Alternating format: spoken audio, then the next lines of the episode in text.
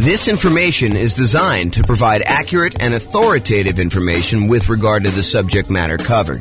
It is offered with the understanding that the presenters are not engaged in rendering legal, accounting, or other professional services. If legal advice or other expert advice is required, the services of a competent professional should be sought. Welcome to the Clarksville Real Estate Investing and Real Estate Financial Planning Podcast. Learn all about investing in real estate in Clarksville, Tennessee, with a combination of real estate financial planning and modeling with numbers specific to Clarksville.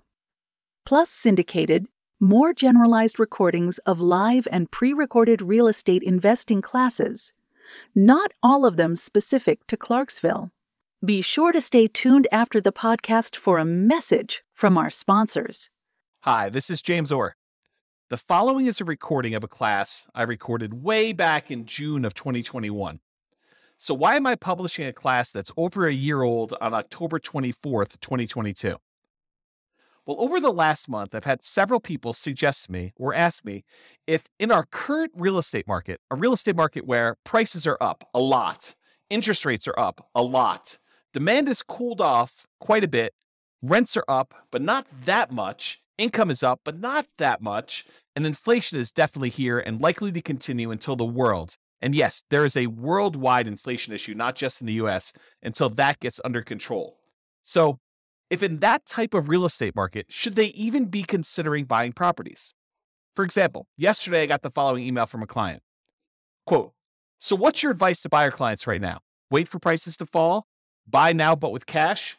Use those builder incentive loans? Watch TV with the dog? End quote.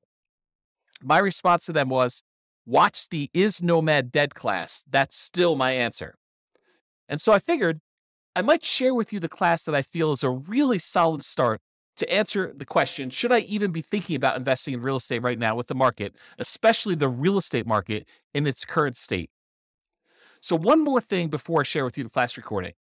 While the answer I gave in the class is appropriate for today's real estate market, there is some additional nuance that I should and probably will take some time to add in future content I put out. So be sure to subscribe and be on the lookout for that.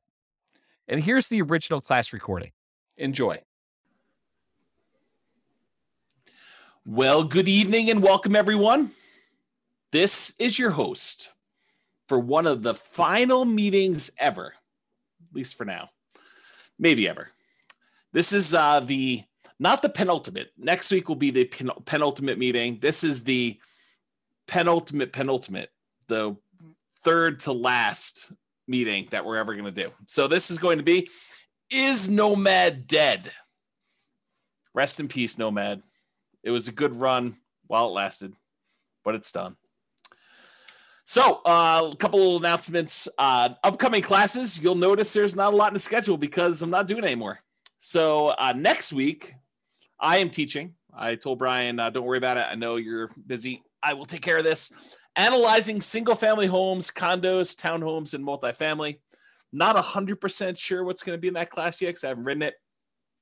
However, I think it's going to be comparing, analyzing deals, what you put in different fields if you're analyzing single family home, condo, townhome, multifamily. I don't know. Maybe it'll be like a presentation with a bunch of like tables for if it's a single family home, we usually use this range, and here's why. If it's a condo, we usually use this. If it's a duplex, we usually use this. If it's three or four units, we usually use this. Or if it's a big apartment building, we usually use this for the spreadsheet. It might be something like that, or I don't know.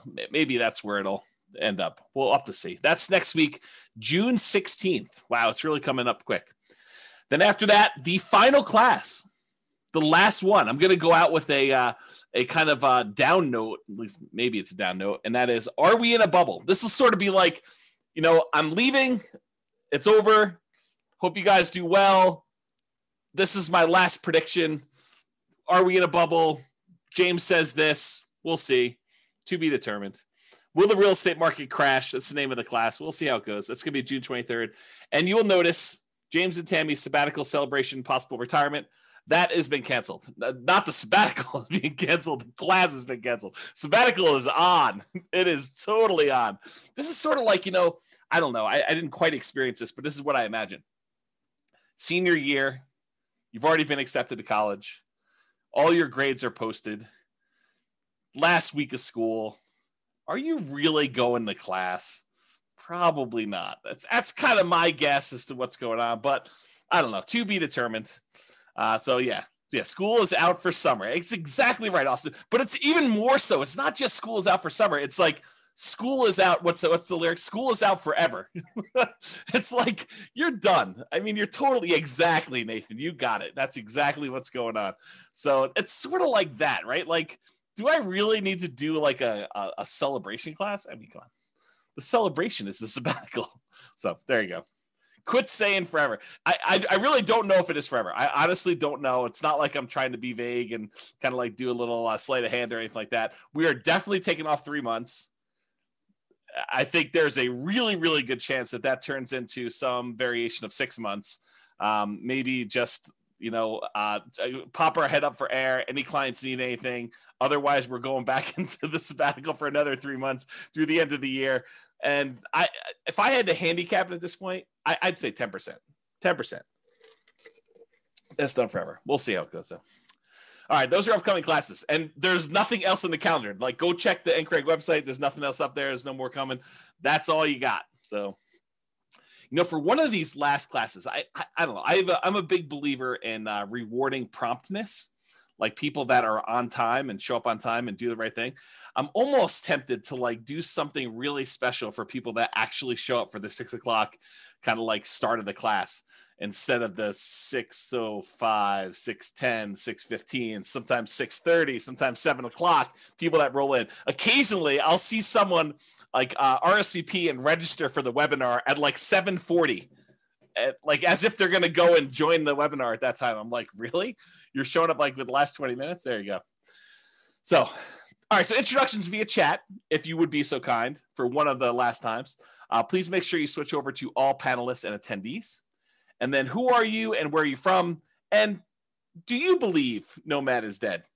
I, I mean, uh, you know, a part of this is uh, what what is it? I, I do believe in fairies or where you like you knock your feet together or sprinkle dust or whatever. I don't even know what the thing is, but you know, do you believe Nomad is dead? And if you want to throw in why or why not, please do. Go ahead. Go ahead. There you go. Figure that out. Uh, and then, of course, if you do have questions throughout the webinar, please do use the chat window. I uh, I actually look forward to some questions. I think it's an interesting thing. Keeps it lively, keeps me on my toes. I get to realize that I'm not just talking to myself. So uh, yeah, Mike's like, I don't know if it's dead. That's why I'm here. I'm here for you to tell me if it's dead. Oh man, I could go off on a tangent about that comment right there, Mike. I mean, really? You're relying on me to tell you if it's dead or not. Oh man, I should go off on a tangent. I'm not going to though. I'm gonna be nice. There you go. Here to learn. Nope. If people are saying nope, it's not dead. we shall see, right? We shall see. All right. Uh, this is my new like little warning slide. I, I like this. There was a, an attorney that did some continuing education. Tammy sent this over to me and a friend of mine, and I kind of liked it so much. I uh, I kind of uh, commandeered it. I, I borrowed it, so it's largely his. So, uh, why you should not consider anything I say as advice or even reliable information or education. oh man, wait to the end to tell you this. Hey, I, am I'm, I'm probably not your realtor. For some of you on online, I am your realtor, but I'm probably not your realtor for most of you guys. Uh, I'm not your attorney. I'm not an accountant. I'm not a CPA. I'm not your advisor. So uh, I'm not doing this. This is not advice for you, like customized or personalized. Uh, facts do vary greatly. so I can tell you something, and it could be absolutely true in this really narrow context, this really narrow kind of like space where it exists but uh, it could vary a lot depending on who it is and what's going on and what's going on there. Chances are I don't know what I'm talking about. so there you go. How's that for a disclaimer? Chances are good. I just don't have a freaking clue. I'm not, I have no idea what I'm talking about. I don't always get good sleep and I may be fuzzy brained. So there you go. And you know, allergies have kicked in. I don't know if it's allergies have kicked in for you guys, but man, like to like maybe yesterday or today, it's just rough. Like the allergy is like definitely headachy, fuzzy headed, or maybe maybe it's something else. I don't know. I have to see about that. I'm easily confused. Maybe you are too. so there you go. That's my new disclaimer. Oh, there you go. Oh boy. Okay. Is Nomad dead? I am your host, James Zora, real estate broker, at least for now. Uh, there we go. Uh, well, I guess we had some questions. I, I assume that there are no crazy questions. Uh, no, no, no, no, people introducing. That's awesome. You like I've talked this, but are you willing to repeat? Do you recommend calling local banks to ask for their mortgage rate offers? Uh, Sabrina, we have an entire class, uh, a two hour class on interviewing lenders in order to get rates. And I, I spent two hours answering that question in excruciating detail. The short answer is three. In general, I recommend you get three referrals from people you know and call them all on the same day. And there's details about that. It's not as simple as just call them at will, nilly willy, all over the place. But uh, yeah, yeah, go to. There's a two-hour class on that particular topic. I think if anyone remembers what the title is, it's something like interviewing lenders and estimating rates or something like that. It's uh, it's good. If, if anyone remembers what it is, you can share it, and uh, Sabrina can do that. All right, so let's get to some background here. What prompted this class? So over the last several years, and this is not like a a, unique case, although this particular one was a, a really nice little special situation for us.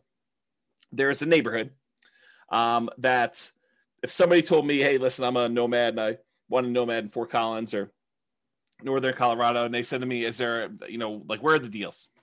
And we would we would refer them to this one particular neighborhood. I mean, there's other options too, but this was like a uh, we used to uh, sort of like I would. Tammy doesn't use this term, but I, I sort of considered it our own little personal like honeypot it's like you know somebody wants to kind of buy a house you know this is like a really good little deal a good neighborhood that was good for nomads you know we know the we knew the rent ratios we knew the prices they, and the, the builders were reasonable and prices were good and i thought the location was good and and kind of like how things were there um, uh, so i'm gonna i'm gonna share with you some numbers from a particular client and I sort of rounded and stuff like that. And I happened to talk to this client today and I, I told them, uh, uh you're going to be famous. I'm not going to mention you by name, but it's all about you. And, uh, and and there's other clients that they could literally be thinking this is about them had i not told you that i talked to this person today and told them they were going to be famous because there were more than one client that did this neighborhood and did multiple properties in there um, now i don't think it's the real estate investor loan comparison deep dive. Um, although that's a good one too. I think the class oh, i'll have to go look it up. It's something like comparing loan programs or comparing lenders and stuff like that. It was probably two years ago. It was, it was before the COVID stuff because we had it in person, we had it live, and I printed out sheets from a whole bunch of different lenders and I showed you how to compare lender programs and how to call them all. That it was it was around there. It's it probably like a late in the year. I felt like it was fall or snowing or something like that. Or well, maybe it was spring. I don't. know. Maybe maybe I'm misimagining. All these classes merged together. They merged together. All right, so continue on with my kind of like what prompted this class. So um, this property, it's all the same four bedroom model. It's the exact same builder. And in most cases, this client was going under contract months before they actually close. So the pricing sort of is delayed, right? Like you go under contract in October and you don't close until April or May. You know, it's like that long of a building time. So there's a little bit of delay between when they went under contract and when it actually is delivered to them. So here are their numbers and why this class exists is the nomad dead kind of class exists. So in April of 2018, uh, this client purchased a property, it's four bedroom property, the same builder, um, same model for $354,000 with about $10,000 in options. They did like, I don't know, flooring or fencing or something like that. So it was really about 344,000 for the base price of that particular model in June of 2019, a year later, they decided to do this nomad thing where they're going to buy a property, move in for a year, live there. Then at the end of the year, they're going to convert that one to a rental. They're going to go buy a new property. They're going to move into that, buy it with 5% down or whatever they're doing 3% down, 5%, 0%, you know, something like that. And they're going to move into the property and live there. And then they're going to repeat this process where they convert that one to a rental and move into another property. And that's what nomad is in general. So in June of 2019, uh, the client purchased the exact same model from the exact same builder in the exact same neighborhood for 360,000. And this one had about $3,000 in options. So it was about $357,000 for the base price. So previously the base price the year before plus a couple months or plus a month or two was 344, then it went up to 357. That was about a 3.77% per year increase in home prices. Now, when we do deal analysis and we talk about, you know, modeling stuff and everything else, we typically historically have used 3%. So is getting a 3.77% increase in price good or bad? I, I, mean, I think it's neutral, right? Because in some ways it helps you. Any properties that you own have, in theory, gone up that much in value. And any properties that you're about to buy are a little bit more expensive. So it hurts you there when you're going to buy properties and do that. So it ended up being 3.77% increase one year to the next. Totally within what I would consider a reasonable range of what the property value had gone up from between April of 2018 and June of 2019. And we typically model that 3% rent at that time when they rented the property. Because remember, the first year they lived in it, so we didn't know what rents were, and and that's a problem with a lot of times when we're buying, especially in a new construction neighborhood, and we don't have a lot of rent comps. We're guessing what rent will be, and it's not even what rent will be when we buy it, which it's going to be in like five months from when we go under contract. It's what rent will be a year from after we buy it and we move in, and we're going to convert it to a rental. So we're sort of like guessing as to what rents will be in some cases 18 months or more out sometimes tricky to do that. So it turns out rent was about, and I don't remember what we were estimating for rent. I just remember thinking this is probably going to be a good rental area. Rent was about twenty two fifty per month, and I honestly think they probably got top of the market. I think they got really. I don't want to say lucky, but you know, there's a range of rents. Rent's not an exact number and you could advertise you know 2100 you could advertise 2300 and you could get you know somewhere in that range might take you a little longer to get to 23 or you could find that right person who works real really close to there or it's directly between two places where the two spouses work and so it's a great central location. I mean it's all these reasons why it could be that thing but rent is not an exact number and so they got 2250 per month. I felt as though that was a really good high number for them for rent. I was like that's awesome. You crushed it. You did really good so uh, they bought their next property for 360, which is 3K in options. 357 was the base price, and they rented out the one they bought for 354 for 2250. Okay, so that's what it was, 2250. Last year in 2020, June of 2020, so uh, like 12 months pretty much since the last one, the client purchased the same exact property, same model, same neighborhood, same builder for 376 and they had about three thousand dollars in options and upgrades uh, on that particular one too. So they so the base price of that one was three seventy three for the base price. Uh, that was about a four point four eight percent increase from the previous year. So again, we usually use three percent. This time it went up four point four eight in a year. Hot market property values went up a little bit. So I thought that was encouraging. You know, property values went up there. And rent actually went down a little bit, or you could say they didn't quite crush it. They didn't get a home run like they did the year before. And so rents were about $2,200 a month in that particular case.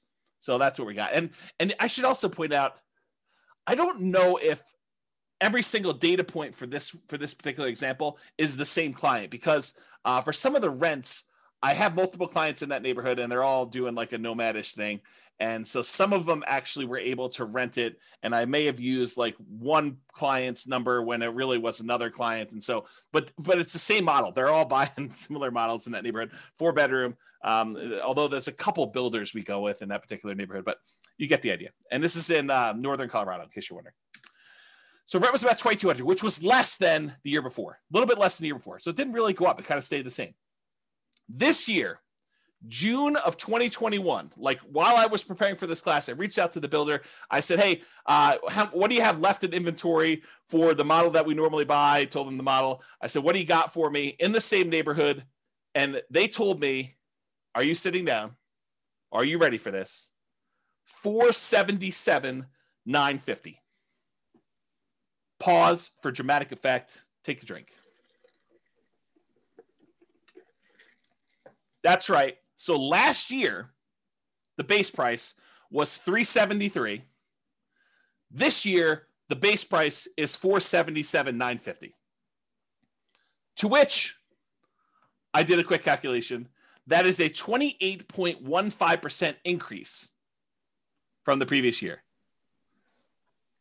So I start thinking to myself, and, and by the way, rent is about 2300. So rents were maybe 22 2250 somewhere in there. They were getting about $2300 a month in rent uh, for the model same neighborhood thing there. So rents did not go up 23 28.15% uh, there. And and bob and barbie are saying because of building costs i think building costs are a major factor in this.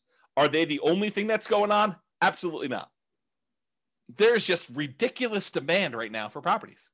And so I think it's a combination of increased building costs, lack of inventory, lack of speed, you know, the ability for them to get these properties built. Maybe there's some staffing issues. I heard there's a whole bunch of people that are opting not to work and staying home and collecting uh, some type of uh, pay for not working and you know stuff like that. So there's a bunch of stuff like that going on, right?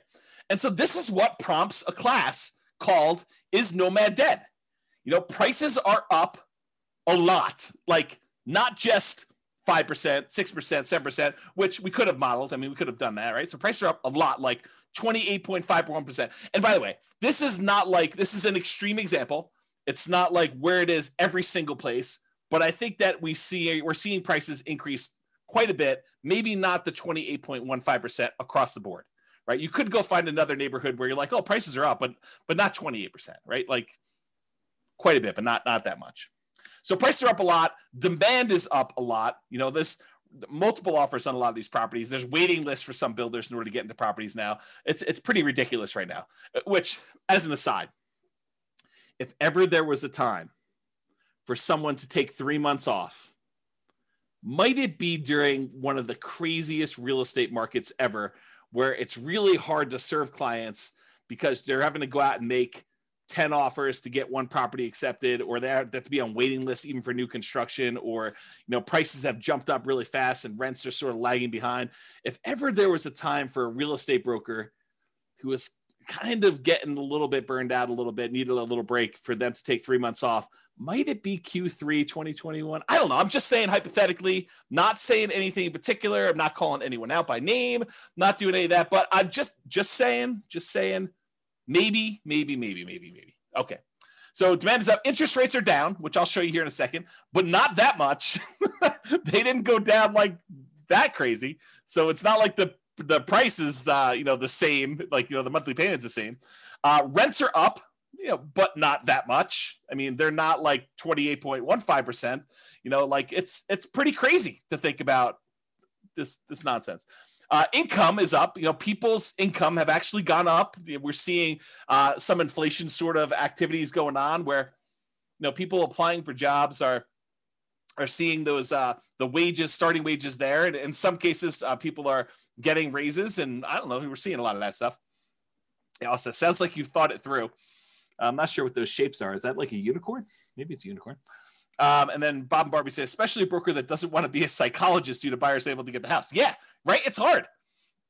You know, you go read a lot of these articles about agents and you know how they're really struggling, and you know, yeah, there's just a lot of stuff. So, so income is up.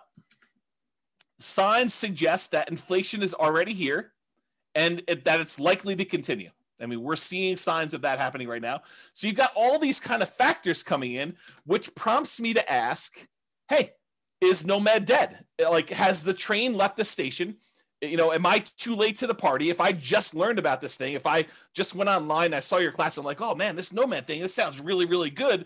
And then you like see the numbers I was using, and oh, I, I put it back in the shelf. I probably shouldn't have done that.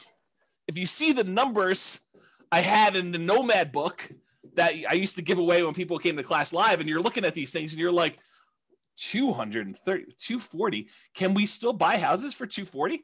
And then you're like, and and you're like what is going on here? Like how does that even work?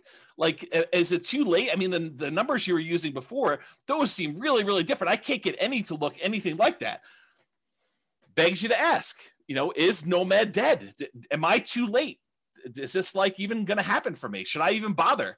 Or are you like oh always happens to me. I find out about something. Had I only been buying properties like this particular client of James, you know, the property he bought for 354, you know, once these ones sell for 477, those become comparable sales to show that that's probably the new value for someone trying to buy a property. You know, it's about that when the new ones become comparables for the ones that they bought, you know, three years ago, whatever it is for 354. So what is the difference in price between that? Is that like $120,000?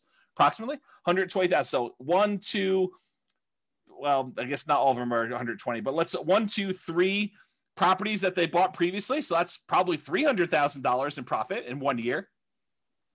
What? That's crazy, right? Definitely crazy. Yeah. See, Roy says I, am supposed to actually call him when I know it's going to increase $120,000. I didn't know.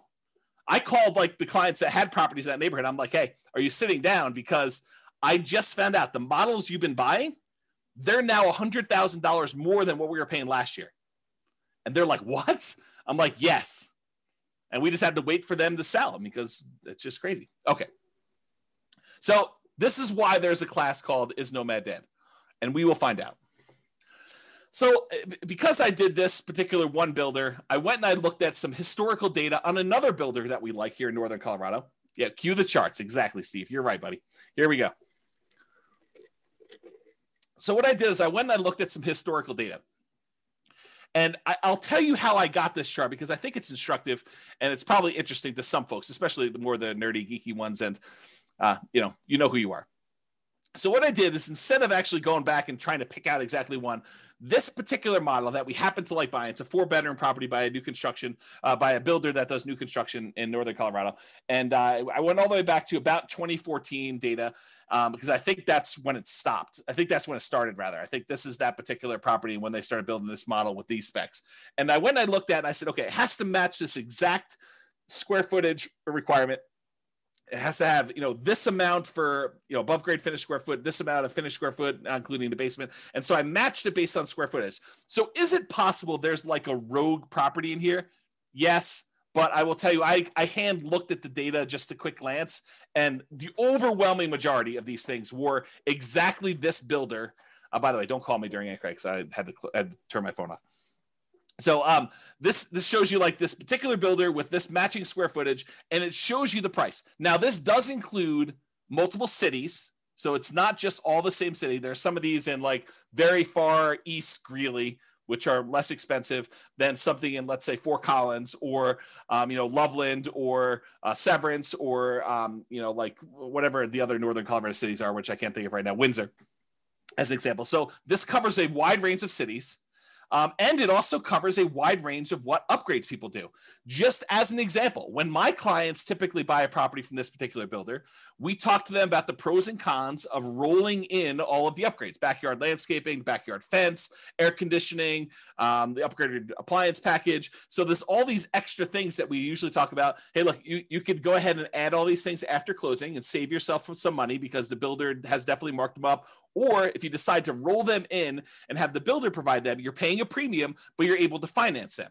And so you're only putting out 5% or 20% or 25% of the value of the thing because you're financing the rest at some really low interest rate. And so there's a range of what these values would be. It's not like this one got bid up or anything like that. And maybe that this person who bought this particular property right here, where my mouse went, um, you know, decided to roll all their stuff in, or maybe they had a lot premium because it it backed out to open space or something like that. And so all these different factors as to where they are. But in general, you can see the trend. The trend is up and to the right. You can see the property price increases. And one of the things I'll point out is you kind of see here where we hit the new year, almost everything is pushing on the high end of that line. It's not like you have stuff that's kind of on the low end of the line, you know, like you see over here. It's like this year, everything is being pushed up on price. So we're definitely above the average line of what we've been seeing in appreciation rate. The red line is the linear growth rate. The black line is the exponential growth rate. So it's a little bit better than uh, linear as far as growth goes. Uh, that's how I would interpret that data. I don't know if Andrew is on or something like that, who's a big math guy, but he could uh, correct me if I'm wrong in, in my analysis of this particular chart. But you can see the prices for these things has definitely gone up. Before we were able to get this Michigan model, the four bedroom uh, property for, you know, in the low to mid 200, low to mid 200s, like, you know, 230, 240. And if you remember, this is about the time that this book was written. And this is the example we use in this particular book. So it matches what we were getting at the time in the book. If you kind of think about that way, the same properties nowadays, you know, they're over 400. You know, they're they're like up there. Okay. So you can see this historical chart. So when prices go up that much, rents don't quite go up that much. Is Nomad dead? All right. So I'm going to do some comparisons because I think that's what you want to know, right? You're like, hey, listen, I read the 2015, the original Nomad book, and uh, the numbers are not what they are today. Yeah, no joke, right? So let's go think about Nomad then and now. Here they are. So back in the 2015 original Nomad book, the purchase price we used was $238,875. That was the base price with some upgrades thrown in for buying a at the time it was basically a Michigan model, although you could make an argument it was any other house that was similar characteristics. It didn't have to be that, but that's what we used when I modeled it. Okay. So it's 238, 875. The purchase price today for that same model with the same upgrades, 437, 375. Now, this is not a true compounding annual growth rate comparison, right? Because it's not like we have the same house and the same house sold. It's like you have the same house that may be in a different neighborhood, it may be in a metro district, it may not be in a metro district, it may, you know, on average back to better location or or be in a better, you know, a place, a better city, you know, any of these things kind of factor. So it's not truly a compounding annual growth rate, but I did do the math for you that says, hey, look, if, if they were like 240 or so back then, and now they're 440 or so right now, what is the annual growth rate for that six year period between those? Turns out the growth rate for those properties during that time was about 10.61% per year, compounding annual growth rate. Craziness, craziness, craziness, craziness. Okay. So we were estimating 3%. So when properties do better than that, it helps you for all the properties that you own. It hurts you because you're buying more expensive properties as you're moving forward. So it helps and hurts depending on where you are in the process. Now, back then, in 2015, the interest rate we used when we did our deal analysis in the book was 4.5%. And we talked about using a lender paid PMI, private mortgage insurance. Go watch the whole two hour class on private mortgage insurance. I'm not going to cover it here in detail, but basically the lender increases the rate slightly. And instead of charging you a monthly PMI payment, it's included in the interest rate. Okay. So that was a 4.51%, uh, 4.5% lender paid PMI rate, the overall interest rate, uh, with 5% down. Today, maybe not today, but when I did the comparing loans class, I called to the lender. We did a whole spreadsheet on this. The interest rate was 3.625% with lender paid PMI with 5% down. So it was 4.5, now it's 3.65. So that actually got better. That might help us, right? Uh, Stephen or Stefan says, Where do we watch the older videos? Um, you're in a really weird spot because I'm like shutting everything down um, for going to thing. Right now, though, you could probably still watch like a hundred of them. When by watch, I mean listen um, on the podcast. But I would go download them tonight. Like while you're here, go download them because I am this close, this this close to actually shutting everything down and pulling everything off the off the uh, podcast too. So go download what you want. You can actually go subscribe to it and then click download on all of them. They'll stay on your phone even if I delete them. Is my understanding, and then go listen to the ones you want there. Um, if somebody wants to put the, the, the thing on there, it's I think it's Nomad Real Estate Investing Podcast. But if someone happens to have the link and just want willing to be nice to see them, you can put them on there. Okay, so I'll continue with the class. So interest rates were worse, 4.5. Now they're better, 3.625.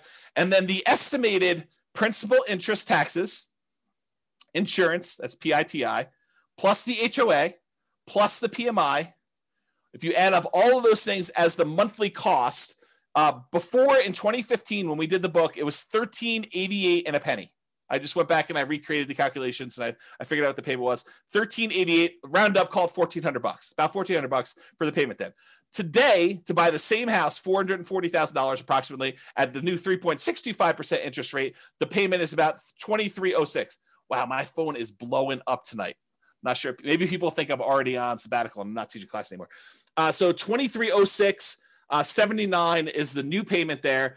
If you kind of do a compounding annual growth rate for that, like if you pretended that, you know, it went from this to that, that's 8.84% compounding annual growth rate per year.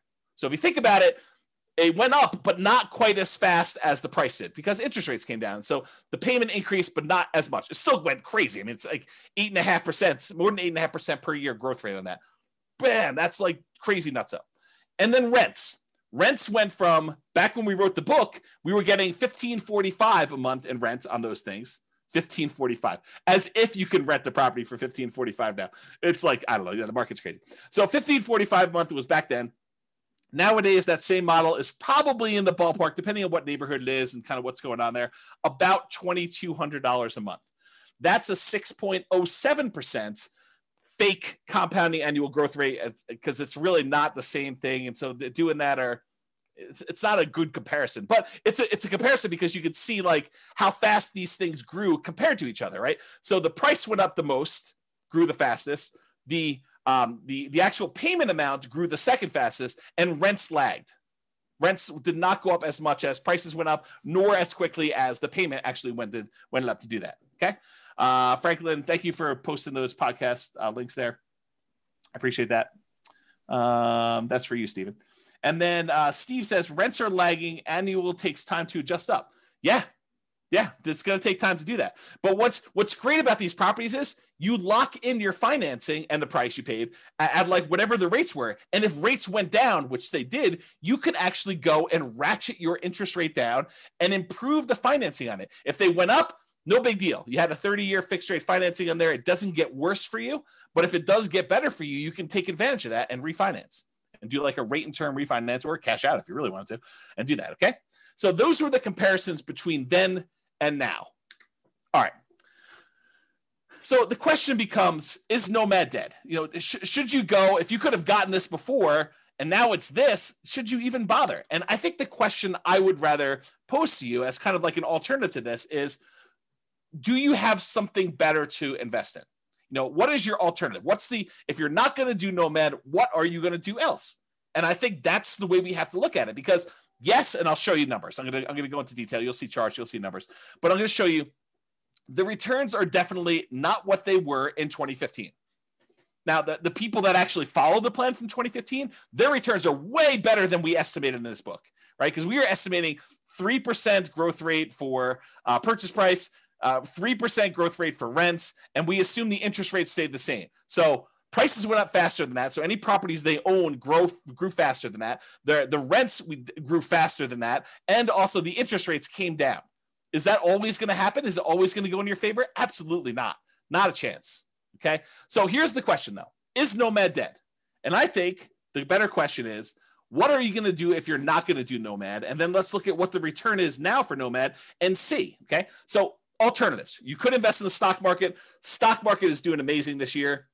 May do better next year, may do worse. We don't know. I mean, I think it's all speculative. Which you know, I, will get to this later on because I have a whole section on like learned helplessness and and kind of like making choices and am I too late to the party and all sort of other stuff, which I'll talk about. I'll hold that for later.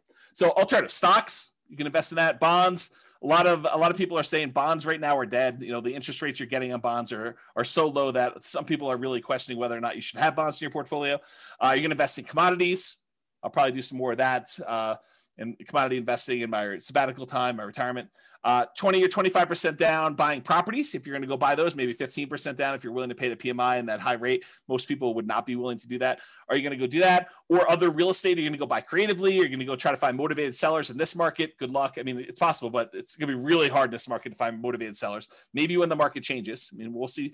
Markets change. They, they get hot, they get cold, they get hot, they get cold. I mean, just cycles. So are you going to do 20 or 25% down? Are you going to do some other type of real estate? Are you going to buy options? Are you going to do turnkey stuff? Are you going to do lease options? You know, what are you going to do? Like, what's the return you're going to get on those? Are you going to go do dog money? Uh, are you going to do, um, you know, Bitcoin or some other type of cryptocurrency? Like, what are you going to invest in? And what are the characteristics of that? And what are the returns you're going to get?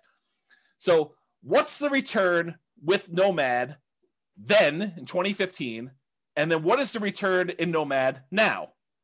And, and I'm not going to use the the like crazy returns we saw. I'm going to use what we estimated the returns were going to be that 3% slow and steady growth rate. Because if I go and I go back to 2015 and I use some ridiculously high, you know, 10% return year, yeah, it's going to look crazy. It's going to look awesome.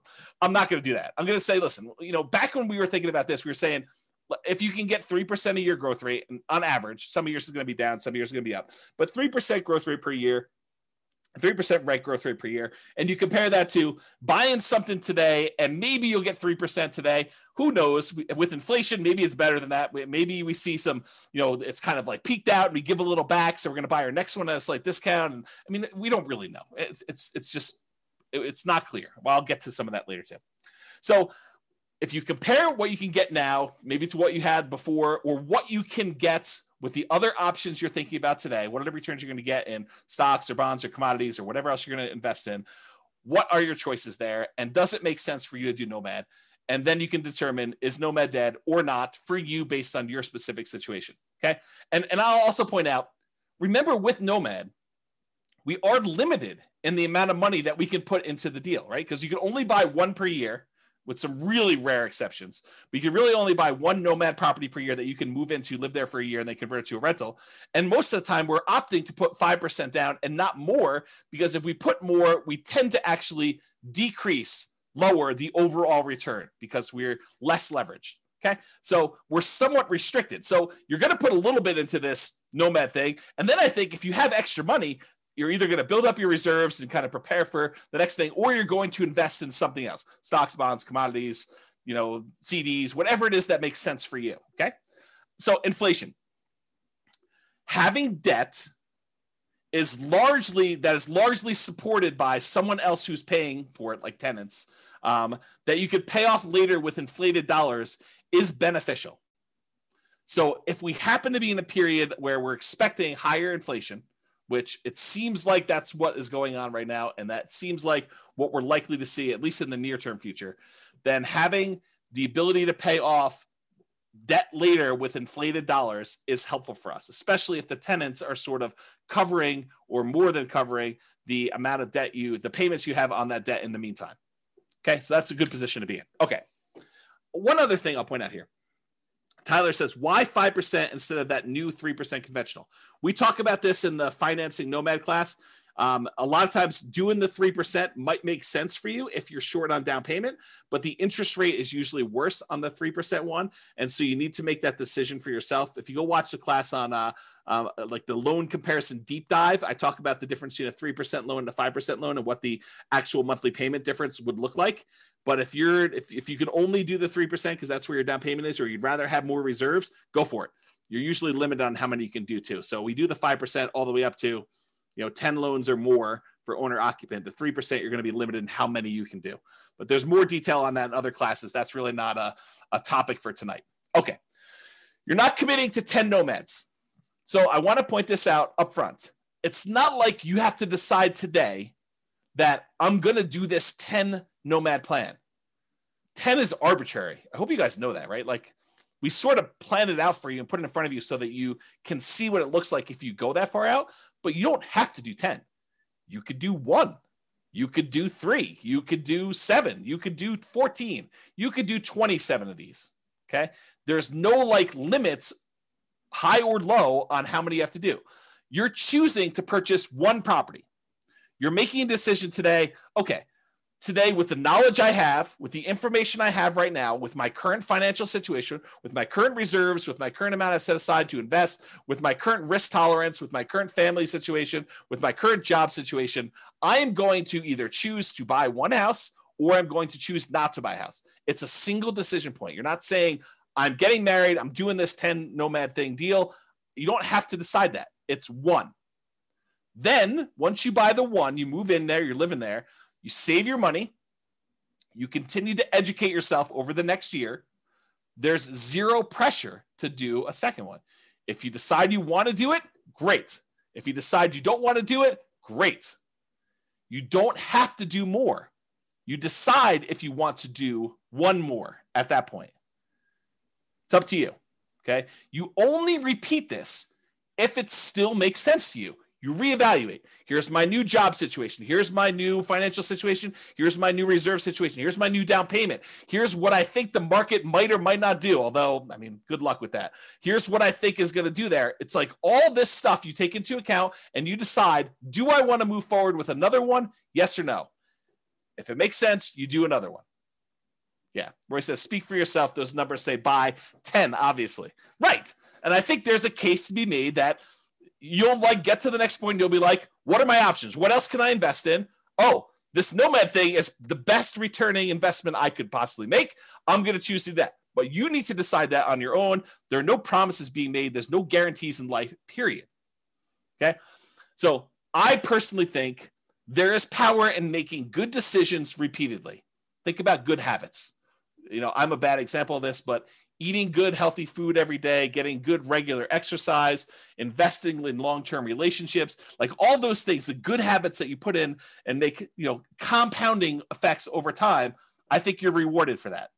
but you can get feedback through the nomad process and other things but you can get feedback on the nomad thing and you can make better distinctions and you can improve your decision making over time so next year you may say you know this two bedroom property i bought in you know the right over the border in wyoming wasn't the best investment for me.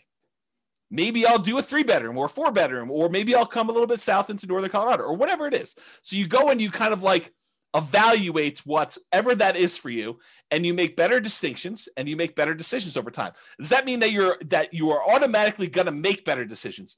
No but you'll make different decisions and you'll say oh that was even worse than what i tried before i should do something different next time which we'll talk about more when we talk about learned helplessness okay so there you go so let's take a look at this cash flow power meter 2015 then and now in 2021. Uh, there's a whole class on the cash flow power meter where I explain to you what's going on here, but this shows you a relative measure of how good the cash flow is on a particular property we're considering.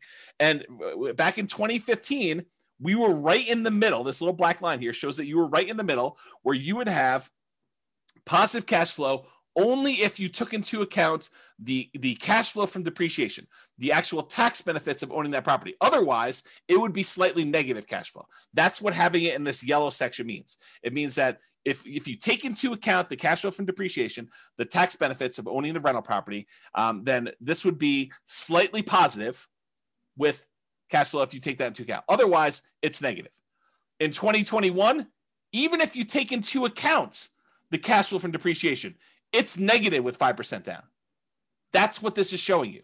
It's showing you that it's it's red, it's negative. You manage it yourself, including the tax benefits, it's negative cash flow right now if you're going to buy properties. So there you go. That's what we're seeing right now. Comparing them to now. Time for beverage here. All right, here we go. And just to show you a kind of comparison, I showed you the same chart before. This is the uh, 2015, you know, six years ago, 5% down Nomad book, right in the middle of this uh, cash flow from depreciation thing. And then I showed you today, 2021, if you put that 5% down, it would be that negative cash flow. If you decided to put 20% down, as a non-owner occupant, you did not occupy the property. We're not moving in here with this 20% down, then it would still be slightly negative cash flow. So if you go buy a rental property today in Northern Colorado and you bought this particular new construction as a, a similar example, you'd still have negative cash flow even if you put 20% down. Back in 2015, if you put 20% down, it would be positive cash flow. Barely, but positive. Okay. And then if you put 25% down and you bought this as a regular rental, you would have slightly positive cash flow. It's in this light green area if you managed it yourself, because this dark green area is showing you what happens when you have a professional property manager in there. So this is the cutoff line between you managing well, you managing it yourself and having a professional property manager. So you put 25% down. If you're buying this property, you would have slightly positive cash flow if you managed it yourself, or negative cash flow if you had a professional property manager doing it yourself. Same property, just three different financing types that I showed you to compare. That's what these three different meters show. Okay. Any questions on this? Is this is this good for you guys? Are you like liking the is Nomad Dead? Is it interesting? Let me know. That'd be helpful. As I drink my beverage. Okay, it's interesting for at least one person. Thank you, Nick. All right, so the re- okay, so uh, apparently there's some other people that I find it interesting too. Okay, cool. So this is the return in dollars quadrant that we typically use. The, you know, the return on investment quadrant series. We've got return in dollars. We've got return on investment. We got return on equity. I'm showing you return in dollars, comparing the 2015 book to the 2021. If you bought something today, and how does that work? Um. Uh, Nathan and Lindsay haven't haven't had a class that isn't interesting yet. Well, there that's a very nice thing to say. Although you're lacking some exclamation points, I might say. Although that's a smiley face, I appreciate that. Love the neediness of the presentation. I'm not sure what neediness. I, I don't know if that's good. Neediness, suck them. Yeah, there you go. Roy said, I think I think he was talking to Nathan and Lindsay about being a suck up. There you go. Royce, you should switch it all to all panelists and attendees so that you can trash talk directly instead of just trash talking to me and everyone else can do all panelists and attendees too. That way, other people can see their stuff. Okay, here we go. So, what this shows you is the amount of dollars that you're getting in return in the first year for buying a property this way, and, and by the way, I do know that you're technically not renting the property in year one as a nomad, but I'm pretending as if you did.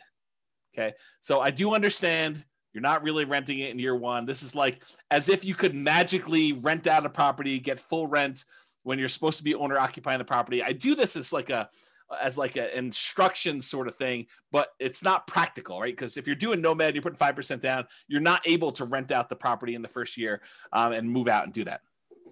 There you go. Uh oh, Royce is now unleashed.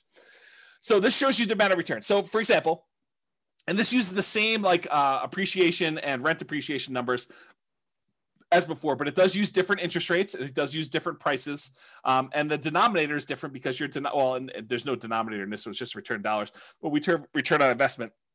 The denominator changes because it's five percent of the lower price house or five percent of the higher price house. All right, so in 2015, the appreciation would be seven thousand one hundred and sixty-six dollars if we had three percent growth on whatever that was, two forty.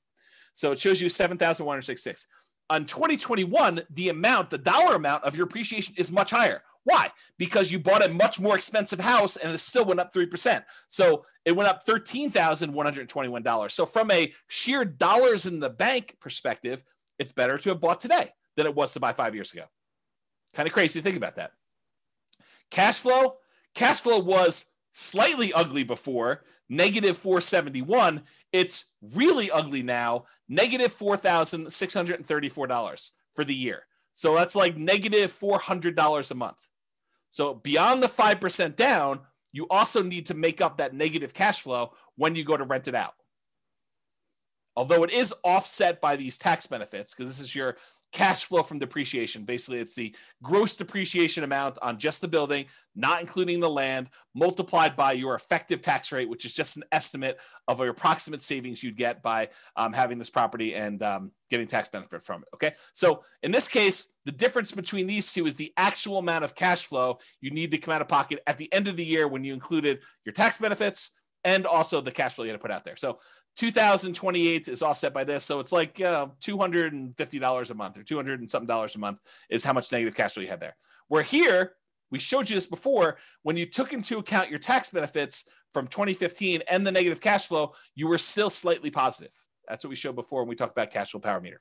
Okay. And then the debt pay down, you paid down $3,661 back in 2015. The amount of uh, principal you paid down on that loan over the course of that first year uh, now you're paying down $7,806. It's a combination of two things as to why this is higher. Number one, the property is more expensive, but number two, your interest rate is better too. And you pay down more principal with a lower interest rate. Okay. So those are the two reasons. So back then, when you bought a nomad property, we expected to do about $11,464 total for the year. Now we're expecting $18,321. So you end up doing larger dollar amounts today than you did back then. That's good in general. Here is the return on investment numbers. So we take the same dollar amounts we just had here. Now we're dividing through by the actual down payment amount, the 5% plus the closing costs. And so now we got about a 5 a 50% appreciation rate. So 7,000 must have been about $14,000 plus closing costs, uh, uh, down payment plus closing costs in order to get here. So it's about a 50% return from appreciation back in 2015. It's the same here today because we're assuming it's 3%. So it works out to be the same, right? Cash flow was about negative 3.28 before. Now it's negative 17.66. That's ugly. Maybe Nomad is dead. We'll see. Debt paydown was about 25.54%. Now it's better. Your debt paydown is actually improved because your interest rate's a little bit better. Is 29.74% is your return from debt paydown. And then your tax benefits are the same. So the overall return on investment when we used to do this back in 2015 was 79.99%. That's pretty amazing. What's the return on investment now? Oh, it's only 69.81. Boo hoo, right? How bad is it to get almost 70% return on your money? Right? I mean, that's like the crazy thing. And that's why we're thinking, is Nomad dead? Well, if you could go and get a return that exceeds 70% somewhere else with similar risk characteristics, because you got to take into account risk. Real estate risk is very different than you know stock market risk or something else like that. But is this risk similar? And can you beat a 70% return? Maybe, maybe not. It's up to you to decide. Okay. So it was 80, now it's almost 70. Still not bad at all. Now, what if we took into account the reserves you need in order to hold rental property? It would be silly for you to buy a rental property and not put aside reserves. And we talked about this in like uh, everything you learned about deal analysis is wrong. There's a two hour class on this concept of why you should do your calculations and include reserves when you do your return on investment calculations. So go watch that class. It's two hours long and you'll understand more about what I'm about to talk about. But realize if we include the reserve numbers, the six months of reserves, that's what ROIQ plus R6, six months of reserves, uh, and you compare that back to when we were doing it, the return now, when you include reserves on everything, is 49.05 compared to 44.66. Still a little bit less, but when did like 45% return on your money become a bad return? When did it become bad? So Bob and Barbie says, seems like the tax benefit should be greater as the purchase price is more. It's the same ratio though, because you put 5% down on both. So when you when you actually do it that way, they're similar returns because it's it's a dollar amount based on the price, but it's also the same denominator changing as well based on the price. So it turns out it's the same ratio. Good question, though. Uh, Steve says something, everything you learned about deal analysis is wrong. Yep, there you go. That's the class on that one. Although it's probably on the podcast. Okay, so that's the R6 number. What about if you do 12 months of reserves, you decide to keep your reserves, most of them in the stock market or something else with a higher rate of return? Well, the return is 39.47% from 2015 versus 36.72 today. Still pretty amazing return, especially for having 12 months uh, reserves that are a drag on your overall return there. I don't know. It still seems pretty amazing, but it's up to you to decide if Nomad is dead. Not, it's not for me. So is Nomad dead? Let's take a look at some comparison scenarios. So because I have this pretty cool software that allows me to do models of scenarios and run out situations for people, I ran five different scenarios to compare, and then I added a couple more at the end because I thought I might have time. We'll see if I get there. So the original Nomad with 2015 numbers, I did that as kind of like a baseline. Said, okay, this is what we thought it would be before. I just sort of laid it out there and I ran it and I showed you what that looked like. Then I did 2021 Nomad right now um, and I, I did a couple different situations there. I did uh, doing 10 nomads, which is the most similar comparison to the 2015 ones. And then any extra cash I did in stocks, which is the same thing I did in 2015, by the way. Uh, and then I also compared it to hey, listen, if I'm not going to do this nomad thing in 2021, maybe I'm going to buy just a house to live in and I'm going to take all the rest of my money and I'm just going to invest it in stocks. So I ran that too. And I think I used 8% for the stock market return. Okay. Um, and then I did another scenario where I said, okay, you're going to buy a house to live in, one owner occupant property, and you're going to actually save up to buy 20% down properties. And you're going to buy nine rentals, nine rentals with 20% down. And then the last one I did is you're going to buy a house to live in with 5% down, and you're going to buy nine 25% down rental properties. And so I'm going to look at how the original 2015 Nomad did in comparison to doing 10 Nomads today doing um, no nomads, basically buy a house to live in and do everything else in stocks, to doing owner occupant with 20% down and owner occupant with 25% down. And you'll have nine rentals for all those things. Okay. Here we go. Kevin says, pretty sure I got a 200 or 200% return in year one at my current house. So Nomad is certainly not dead. there you go. Kevin says it all. Um, and then says, I heard the same rumor, Austin. Uh, oh, oh, Austin says, is the rumor that Royce is teaching during sabbatical true? uh, maybe. Oh, Royce says no. It's not true. oh, that's pretty good. All right. So rather than build up any more suspense here, I will show you what the numbers suggest. So, yes, it is true. 2015 Nomad was amazing. Um, a non inflation adjusted net worth at the end of 40 years uh, shows that you'd have $20.7 million in both equity and cash in the stock market um, if you decided to do Nomad in 2015. However, the 2021 Nomad puts you at 19.5 million. So 20.7 million, 19.5. I'm pretty sure that's still pretty freaking good. Uh, if you decided you wanted to do uh, one owner occupant property and you bought nine 25% down properties, you'd have 13.4 million. If you decided to do one owner occupant property and nine 20% down properties, you'd have 12.86 million. If you decided to wanted to do one owner occupant property and you did the rest in stocks at 8%, and maybe you can get better than 8%, you can change these assumptions if you want to, um, you'd have $7.2 million. So that's what the net worth was. If we adjust for inflation, the 2015 nomads like having $6.3 million in today's dollars versus a 2021 full on nomad is about $6 million in today's dollars. So it's a difference of, well, it's 3.71. So I'll just call it almost four. So $400,000 difference between one and the other, if you think of it that way. Uh, the ones where you do other stuff, um, you know, just in, uh, it's like 4 million, 4 million, and 2.2 million.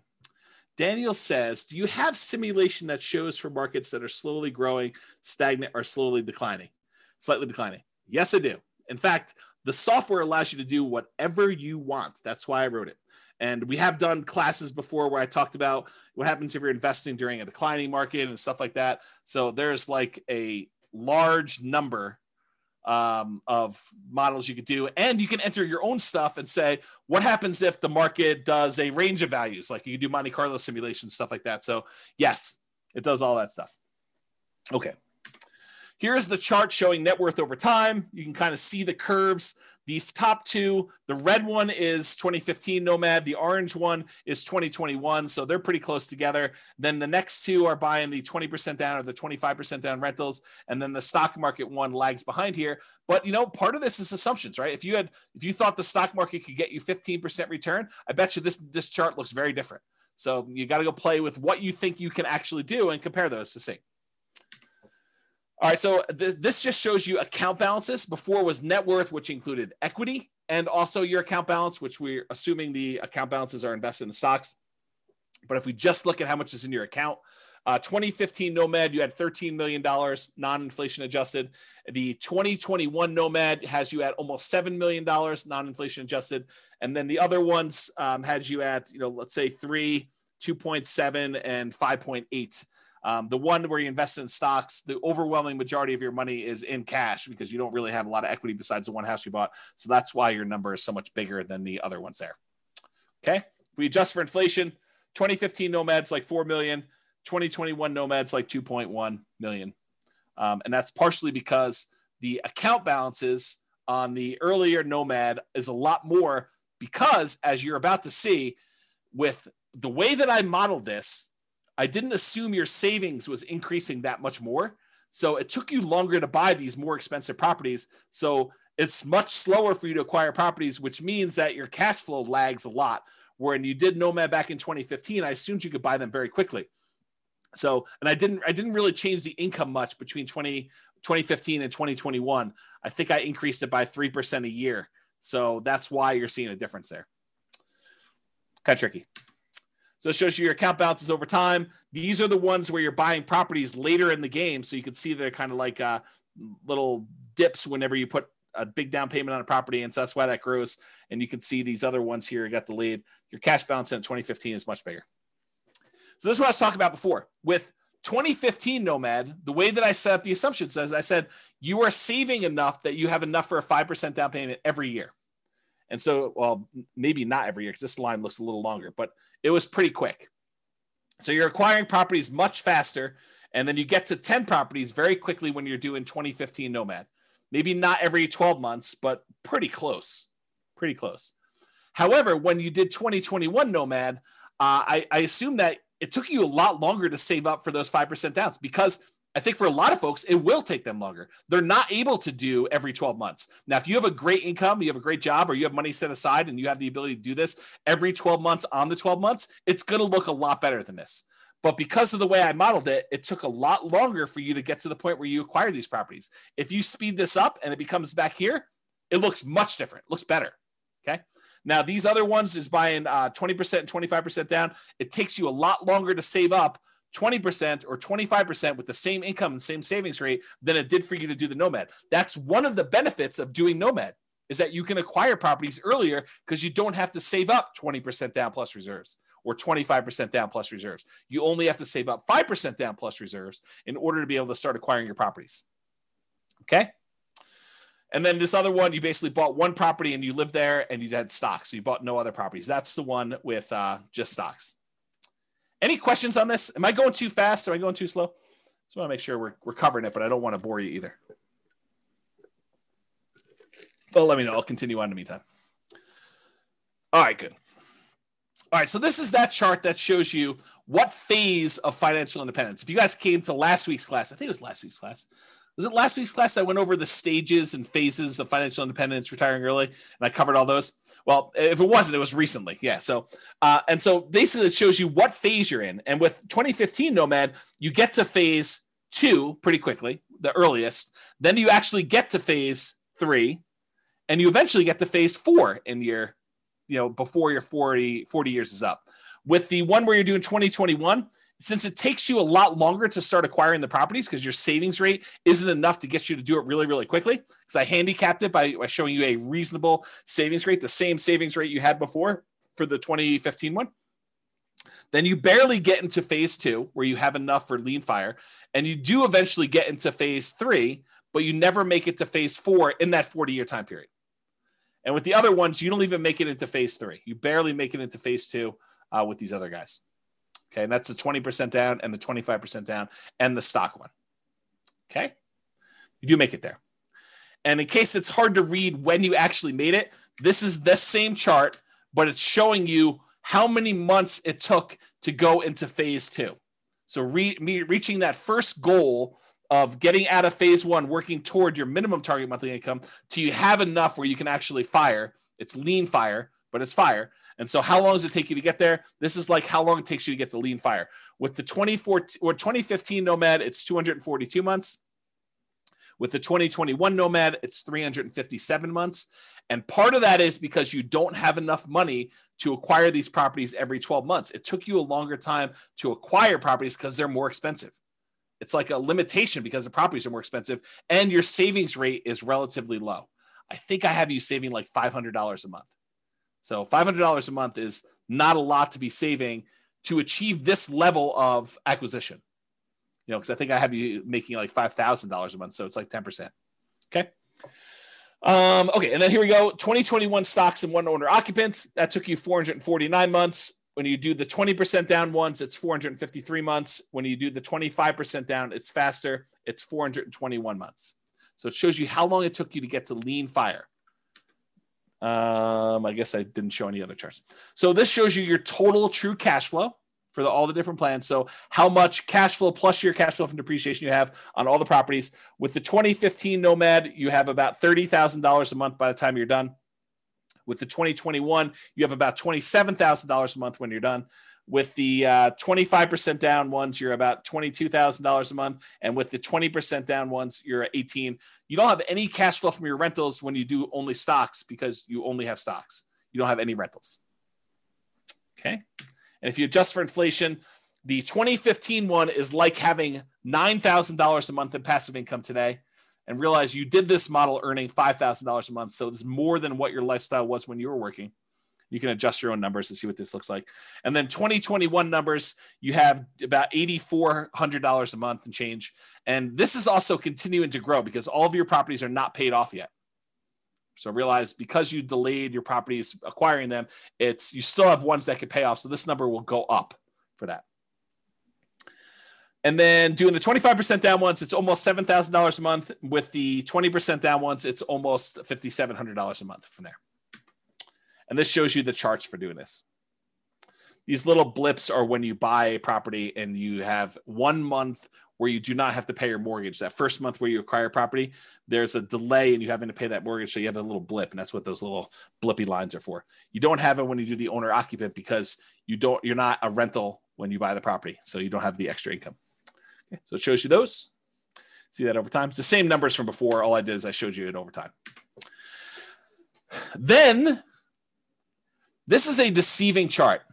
It's deceptive. It's really deceptive. Uh, actually, I, I almost contemplated not including it, but I wanted to show you because you're looking at this. This shows you the cumulative, the sum of all the negative cash flows you've had uh, on your property. Uh, once you've kind of taken into account the tax benefits, but you'll you'll think to yourself, man, you know, there's not a lot of negative cash flow going on even in the 2021 ones. But james you told me there was significant negative cash flow when we did the 2021 properties. Why isn't there you know this negative cash flow kind of starting in month 13 once we convert the first one to a property convert the first property we bought to a rental? And the reason is because it took us a long time to be able to buy the next property, to save up enough money to buy the second property so that we didn't have this negative cash flow for a long time. The longer you wait, the more your rents have increased, the less negative cash flow you have for when you buy that next property. And so it turns out we didn't have a lot of negative cash flow because we delayed buying these properties for a much longer period of time. If we look back at as to how long it took us to acquire them, you can see here we didn't actually buy the next, the second rental, the second property to move into and convert the first one to a rental till like month 51 or so. And by then it had positive cash flow. And then it took us like another almost four years in order to buy the next one and have three properties. And then these times got shorter and shorter, such that it was it wasn't until we got to like right in here or so that we started to have some negative cash flow at all. Right. So that's why this chart is deceptive. Because if you really did have an extra, some extra savings, or um, you know some money sitting aside where you could buy these properties much faster, then you would have this negative cash flow earlier, and it would contribute. But even so, even with like the slow kind of working through this thing and, and taking your time to do this, the negative cash flow for all for acquiring all 10 properties combined is less than $30,000 for all of them when you're doing that. And when you buy the 20% down ones, you still have a little bit of negative cash flow, which we talked, we talked about before. So that's this little negative cash flow here. That's less than $1,000, it looks like. Maybe, maybe close to a 1000 over here. But when you do the 5% down ones, and using today's numbers as Nomad Dead 2021, you know, you'd have you have negative cash flow later on, and if it was earlier, it'd be more. But still, part of it, part of your negative cash flow is you're not putting more down. You're only put five percent down, so you're really deferred down payment over time. Okay. All right.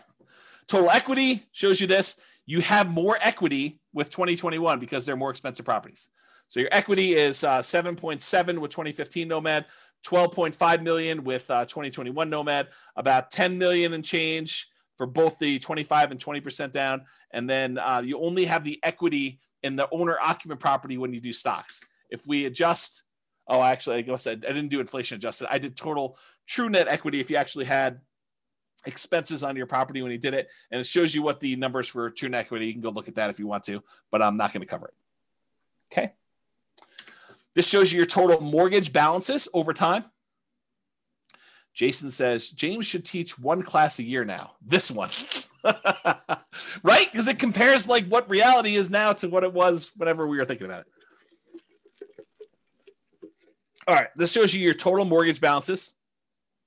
The red line shows you the numbers from 2015. So you were acquiring properties relatively quickly, and you got up to the point where you had your 10 properties. It was under $3 million in total mortgage balances. And then over time, you're paying those off. And so it's just sort of declining, and you're almost completely paid off of all mortgages by the time you get to 40 years because you were pretty much done buying properties at 10 years. It takes 30 years to pay them all off. Okay. With the 2021, though, because you acquired properties more slowly, you ended up having a much higher mortgage balance total, and they're not even close to being paid off by the time you still owe $2 million on this, you know, almost $2 million by the time you get to your 40. And the 20% down, the 25% down is even worse because you can't buy properties as quickly because you got to save up more money. You got to save up 20% or 25% to get to these. And you can see that here. Okay. And then, of course, the one where you just bought stocks, you just bought the one property to live in and you paid off your mortgage after 360 months and then you don't have a mortgage at all. That shows you your mortgage balances over time. Okay. All right. I'm sure you're thinking to yourself, all right, that's like the slow way. And it is the slow way. I mean, that's the traditional nomad model. You buy properties, you let the tenants pay them off. You don't pay them off more. You don't pay them off faster.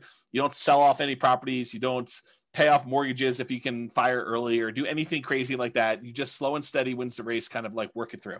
Uh, this is not intended to be in any way a full class on speeding it up or doing anything like that. I've already taught tons of classes on that. I'm sure I'll, uh, well, I guess I won't teach any more classes. So I, I shouldn't say that. So um, maybe I'll teach classes on speeding it up in the future, or maybe I'll do, I don't know. Who knows what's going on.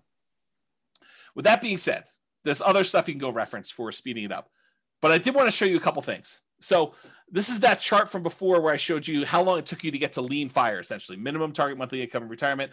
And this is all the old ones. So 2015, it took you 242 months to get there. In 2021, doing regular nomad took you 357 months. But I added a couple extra ones.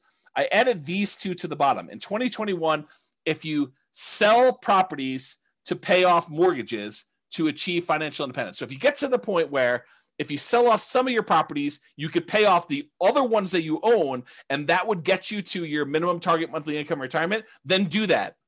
And how long does it take you to get there? Well, it turns out that that takes 293 months for you to get to the point where you have enough equity where you could sell off your properties, you pay capital gains, you pay depreciation recapture, you pay your your uh, closing costs, you pay your real estate commissions, you, you subtract all those out, so it's really a net dollar amount that you really walk away with. You take that money, you pay off the remaining mortgages on the rental properties you own, and you get to fire. You get to the point where that is enough so that you have a minimum target monthly income in retirement to support yourself. Lean fire, another way of saying that, and that takes 293 months using this strategy, and that's still with you acquiring them slower right? Because you, are not able to acquire them very quickly. So it still takes 293 months. Now, remember, in 2015, it took you 242.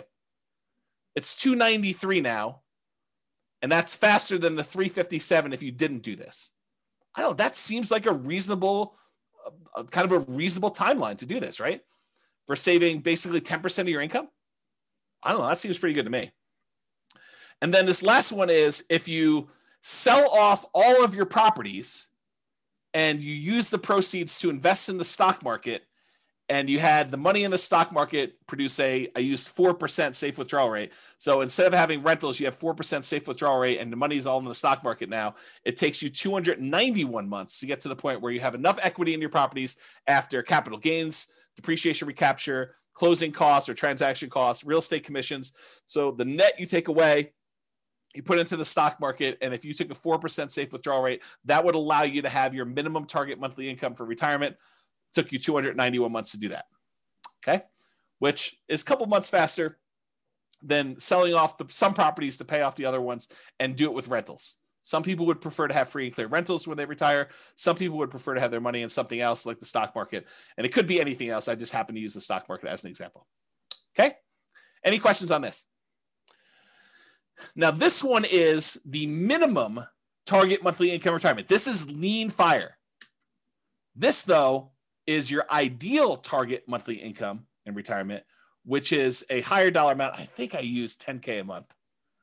I think I use ten thousand dollars. I think this is five. I think this is the point to get to five thousand dollars a month. I think this is the point to get to ten thousand dollars a month. And you can see that um, how long it took you in 2015, 353 months in order to get to your 10, 10K a month income, passive income, uh, versus 2021 took you 417 months to get to 10K a month of passive income. And then here, the sell off the properties and achieve fire, it actually took you longer to do it, 428 months, and it took you longer, 460 months to do that. So it would have been better for you to just do the traditional plan here and get there. Okay. All right which which by the way makes sense because you sold off your properties much earlier so that you could retire earlier. Like i, I don't want to leave this here and have you guys think well why would i do it then? Because you actually got to retire and two at month 293 and then you still achieved 10k a month income by month 428 so it's a little bit longer to get to your 10k a month but you still got to retire earlier than you did before. That's why you'd still do it. Okay? In case that wasn't clear all right. So, oh, actually, uh, someone who is on, I won't name their name, would appreciate this. So, uh, a client of mine reached out to me. Uh, let me answer the question and then I'll come back to the story. So, Cece says, Why was it slower for the 10K per month? Because it took you longer. It took you this much time in order to get to the point where you had $10,000 a month coming in. This is the amount of time it took you to get to $5,000 a month coming in. So, it's you got here, and then you still need to go a long ways to get to 5K a month more. And so that's why it took longer to get there. If it's not clear, uh, ask me at the end for questions. We can talk about some more. All right. So I had a client reach out to me and they had said, Hey, you know, I was, I always was interested in these, uh, you know, condos in Heather Ridge. It's a certain neighborhood in Fort Collins, um, kind of a, a lower price condo, a, a very inexpensive condo in Northern Colorado. And so I thought to myself, you know, why not show what these lower price condos are in northern colorado? Because you know some people are scared away. They're like man i don't know. I, I can't afford income wise a $440000 property james. I don't know. Maybe i'm crazy but i can't do it. No worries. So here's lower price nomad right? So there were nine condos listed or sold in Fort Collins, in Heather Ridge in 2021, in the last six months of this year, in what probably is the hottest, craziest market I think I've ever seen. There were six properties that were for sale. The one bedroom version sold between 163 and 180. A lot more reasonable, even more reasonable than this, than the 2015 Nomad book. The two bedrooms sold between 210 and 225 still less expensive than this. And so here are the return on investment quadrants. I think this is the one bedroom one. This is the two bedroom one. I just did Brian's spreadsheet to kind of show that. And so you can see this is the appreciation. This is the appreciation, those. This is the cash flow numbers. It's still negative cash flow. This doesn't solve your negative cash flow issue because the rents we're getting on these is commensurate with a one bedroom or two bedroom. Okay. So the cash flow is still negative, but it's a lot less for you to get in. It's 5% of these prices instead of 5% of 440 to do it. Okay. So I guess what I'll talk about this is, and, and oh, the overall return, I'll do that and I'll talk about what I want to talk about. So the overall return was 45.3, still pretty good. And this return was 50.7. Not bad at all. And so what I was going to say is this, right? And this sort of relates uh, to what's coming about the learned helplessness but I'll, I'll, say it here and then maybe i'll give you a break and, and i'll come back a little firmer a little harsher um, a little a, a, little bit more direct later on when i talk about learned helplessness and some of these things. So here's what i'll say. Start where you are. If you're if you're in the income or down payment savings or whatever it is where heather ridge is what makes sense for you based on where our market is then start here. Don't like get don't decide not to do anything or get frozen because you can't do these $440,000 new construction properties. Do what you can. Now you may say to me, but James, you know, I don't want a one bedroom property. I don't want a two bedroom property. I really want a, you know, six bedroom property with a swimming pool and, you know, horses and, and, uh, and three acres on Mountain Avenue in Fort Collins.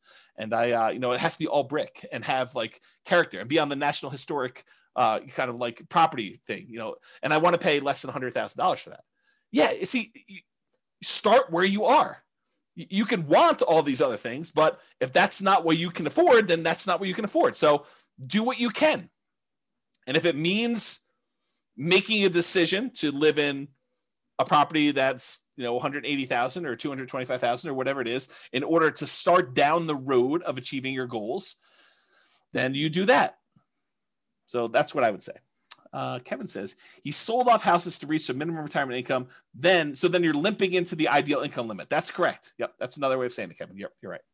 Okay, so why Nomad?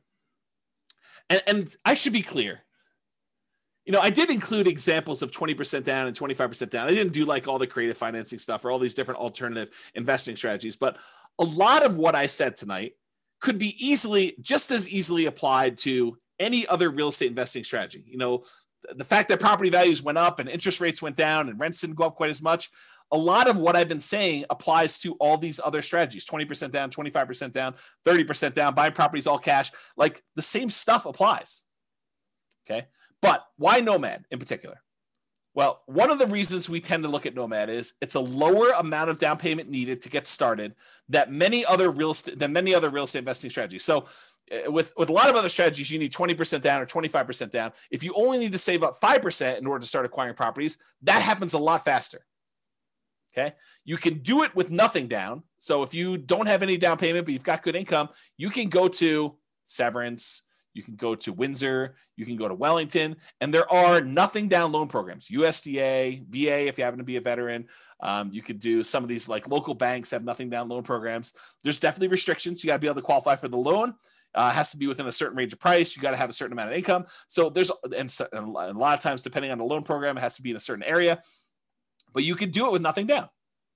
You know, someone else mentioned three percent down earlier. You can do it three percent down.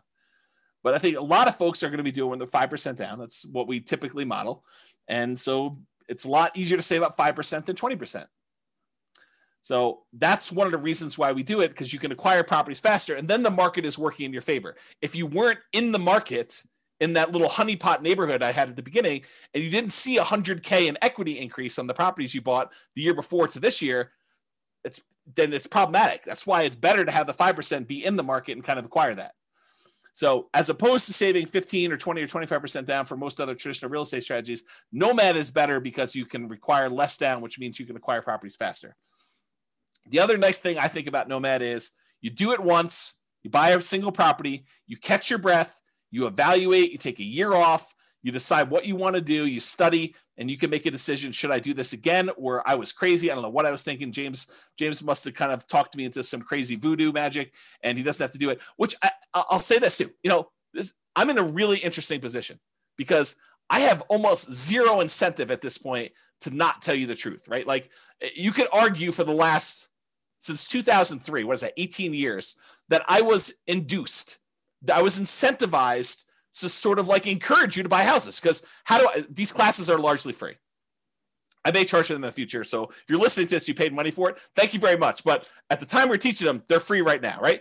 And the reason why they're free is I was educating you, providing you great information and tools and resources with the hope that some small percentage of you would decide to buy a house with me, with me as your real estate broker, and I would make seven, eight, nine, 10, 13, $15,000, whatever it was, 3% of whatever the price of the house is, is pretty typical in our marketplace. So go ahead and multiply that out. You know, $400,000 property, I was being paid $12,000 to help you buy a house.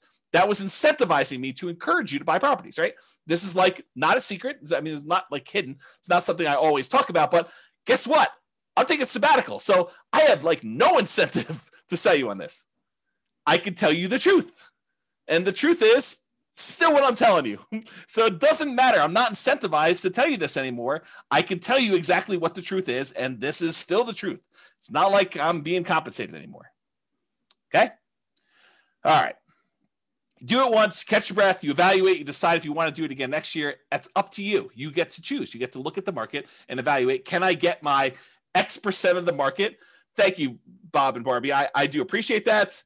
I, I, feel like I've always told the truth, but you know, there is an incentive for me to like, I don't know, not tell you the bad stuff. But I, I mean, I do. But there you go. Yeah. Likely story.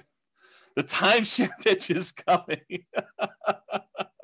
oh my goodness. Oh my goodness. Okay. So you get to decide after you evaluate whether or not you want to do it next year or not. Um, another reasons why I like Nomad over the other investment strategies is you get better interest rates than non-owner occupant. Just the interest rates are better. There's no due on sale or due on transfer clause issues like if you did creative real estate investing, uh, which you could still do with little down. I mean, it's, it's another little down strategy, but there's other problems with that strategy. And you could typically acquire typically acquire assets faster if you're saving up down payments when you only have to save 5% than if you have to save 15, 20, 25, which means your acquisition speed is compressed, which means you now have the market working in your favor or against you if the market goes against you. But you have, typically have the market working in your favor because you have a larger asset base to work from. Uh, so there are exceptions to this, but if you have an exceptionally high savings rate or a large asset base to start, then this doesn't apply as much because you're really just deploying assets at that point much faster. Okay. So we've talked about this concept a lot tonight. You know, what's the alternative if you're not going to do Nomad? And and I wanted to talk about this concept of learned helplessness because I, I think it's relevant. It's it's probably been relevant this whole time, but I thought this class really dragged it out of me, drug it out of me, whatever the correct verb tense of that is. Um, CC says, I feel like the biggest barrier to Nomad is the bank refusing to fund after the second one with the justification that you're building out your portfolio. All right. Uh, so, CC, for your benefit, uh, any nomads that are on that have bought more than one property, please tell CC about your experience. Did the bank tell you or give you any hard time about acquiring the property? I'm not going to prompt you. Uh, please go ahead and tell CC, and, and she can do this. And and CC, this is this section on learned helplessness is for you. So there you go. The whole bunch of people that are talking there. All right, learned helplessness. This is a quote from Arnold Schwarzenegger. Learned helplessness is the giving up reaction, the quitting response that follows from the belief that whatever you do doesn't matter. I'll, I'll even add to it. It's like it's the fears that prevent you from doing the things that you probably should do. You know, you've you've learned, you've conditioned yourself to be helpless, to not seek action and do that. Okay. So I don't know if that helped you in ACC, but there's a couple people at least telling you that it's not an issue. Here's another quote from Elon Musk thinking in probabilities, which is related to this. Outcomes are usually not deterministic, they're probabilistic. So it's not like a linear, you do this, you get this. It's like you do this, you are likely, or you there's a chance this will happen, or there's a chance this will happen, there's a chance this will happen, there's a chance this will happen. And here's the results for each one of these different options. And here's what I think the possibility of this happening A is, the possibility of what this happening B is, and the possibility of this happening C is. Uh, that's kind of like my uh, kind of expounding on uh, Elon Musk quote there. He continue on with him though, but we don't think that way. We don't think probabilistically. The popular definition of sanity, you've, you probably heard this before, doing the same thing over and over and expecting a different result. That's only true in a highly deterministic situation. If you do this, you get this. However, if you have a probabilistic situation where you don't control all the output, I'll that, which most situations are, this is Elon saying that, then if you do the same thing twice, it can be quite reasonable to expect a different result. So if you go and you buy properties in the same neighborhood and you buy four in a row or five in a row, which they've all been able to do, CC, this is for you, loan loan issue, and uh, there's lots of people saying that they've not had a problem with it. Um, and this is a small sampling. We usually see about one tenth to one twentieth of the people that listen to stuff actually on live. So if you want to get an idea, um, and I've not had any problems with it. Like never had zero. I've had zero clients had an issue with it, but maybe it's maybe you maybe there is someone out there who's had an issue with it. Um, so anyway, continuing on, I forget what I was saying here. Uh, something, something, something, something, something, something. Expecting different results. All right, I don't know what happened. We'll, we'll come back to it. All right, so here's some stuff on expected value. Expected value. So I, we've taught this in other classes. This idea of expected value and making bets where your your chances of success are good. They're in your favor. That's positive expected value, positive EV. Uh, expected value is the sum of all the possible values that you could get from this. So in this situation, I could lose all my money. In this situation, I can make ten thousand dollars. In this situation, I can make hundred thousand dollars. In this situation, I could have a million dollars or whatever it is. Oh, I know what I was going to say over here. Let me finish this thought, and I'll try to go back. So it's a sum of all those results multiplied by the probability of the occurrence of each one of the results. So I have a 10% chance that I could lose all my money. I have a 15% chance that I can make $10,000. I have a 20% chance that I can make $100,000. I have a 40% chance that I can make $500,000 and I have a 10% chance of making a million dollars. If you multiply the probability, the percentage chance you have times that dollar amount and you add up all of those, that is the overall expected value calculation. It tells you what if if you could if you could have all of these results happen to you in the proportion that the chance of it happening to you would happen, this is what your outcome would be on average. That's what it means. Okay. So going back here. So what I was going to say, CC, before I got distracted is, um, if you if you were like one of my clients who bought in this kind of like honeypot neighborhood where they bought a property and then it went up three percent, then it went up four percent, went up whatever it is, I don't think a lot of them were thinking to themselves, "Hey, listen, you know, by year four, we're going to see a twenty five percent or twenty eight percent increase in the any properties that we bought at this point." I don't think any of them had that in their kind of like probability part of that. I think a lot of them thought, hey, listen, uh, you know, I'm going into this. I think there's a good chance we'll see 3% ish appreciation, maybe a little bit more, maybe a little bit less. There is a chance that the market could go down, but I'm ready to go buy another house and get that one at a discount the next year if I go and do this. But you had to be in the market in order to have that really small chance probability for you to see 100K times however many houses they ended up buying in that neighborhood. So you got to be ready to do all that stuff. Yeah, Royce says Thinking in Bets, the book, does a good job talking about EV if others haven't read it. Yep, agreed. Okay, so expected value. Continue on here. So positive EV, a positive expected value, where you've taken all of these probabilities and multiplying by your expected results and having that number be positive, even a really big positive number, does not guarantee that you will be successful. It doesn't mean that you won't lose money. It means that if you could go live all these parallel universes, that you would make money but it doesn't actually mean that you're guaranteed success. You can have a positive expected value. You can do the right thing. You can make the right decisions investing and you can still lose money. You can get in your car and drive down the road, be on the right side of the road, be doing the speed limit, be wearing your seatbelt, be paying attention, have the radio off, have the telephone off, and you could still get in a car accident and die.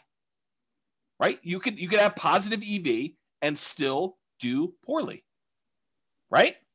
You can also have negative EV and make money. You can actually have too much to drink. You could be talking on your cell phone. You could be putting your makeup on. You could be eating a cheeseburger. You could be having the music blaring. You could be, you know, snorting a line of cocaine. You could be swerving all over the yellow line on the other side of the road, off the curb, getting like that rumble feeling. You could go into the grass and come back up onto the road and do that. You can make it home safe and that would have been a negative EV type of situation, but you could survive it. And that's what's hard.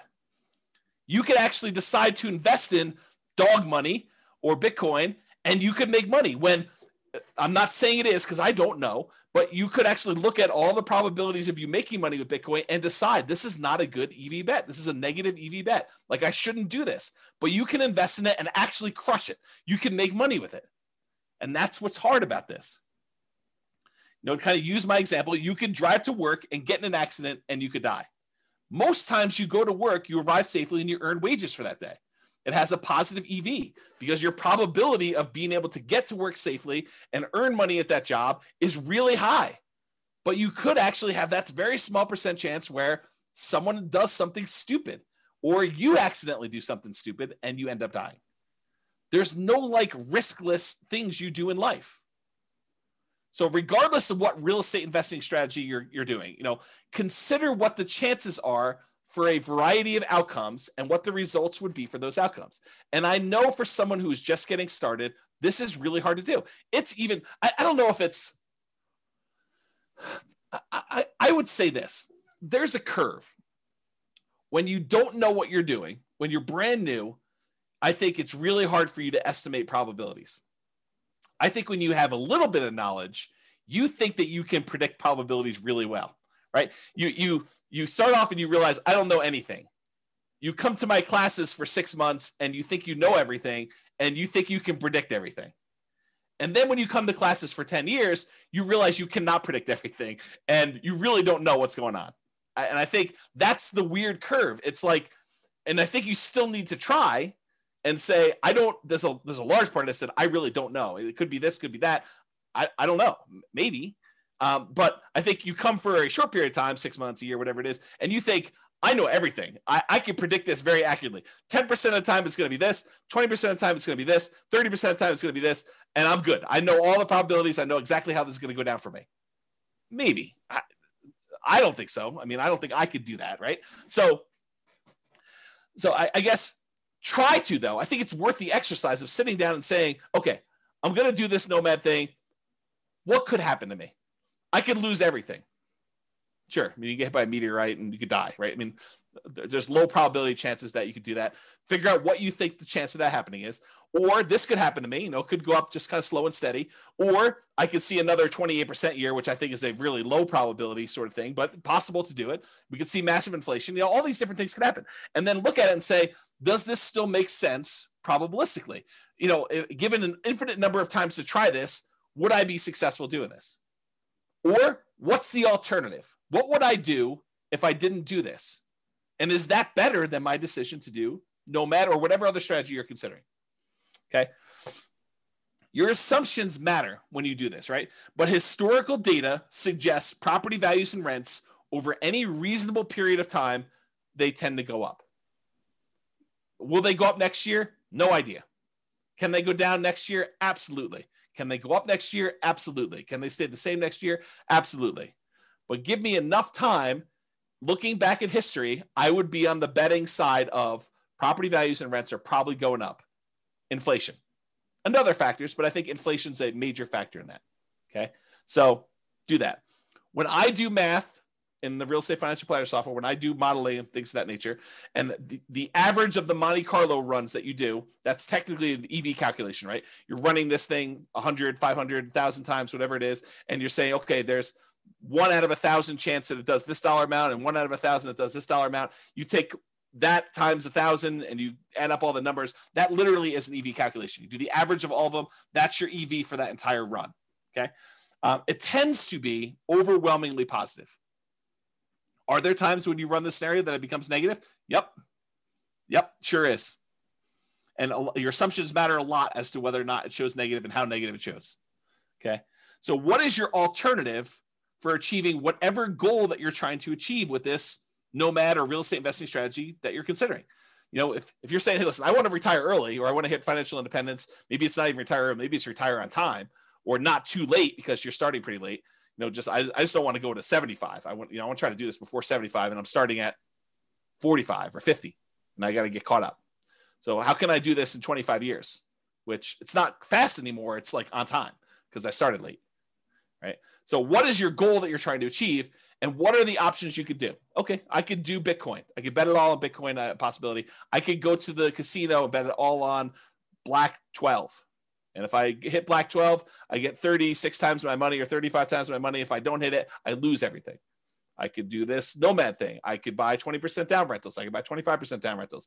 I could go learn to trade options or, you know, whatever it is that you're considering, lay them out in front of you. Say, okay, what's my odds of doing this here? What's my chance? What's my return? What's the probability I'll do well here? Prob- probabilistically, Elon Muskish sort of think about what are my chances of being successful? Not that I'm automatically going to be, but doing that.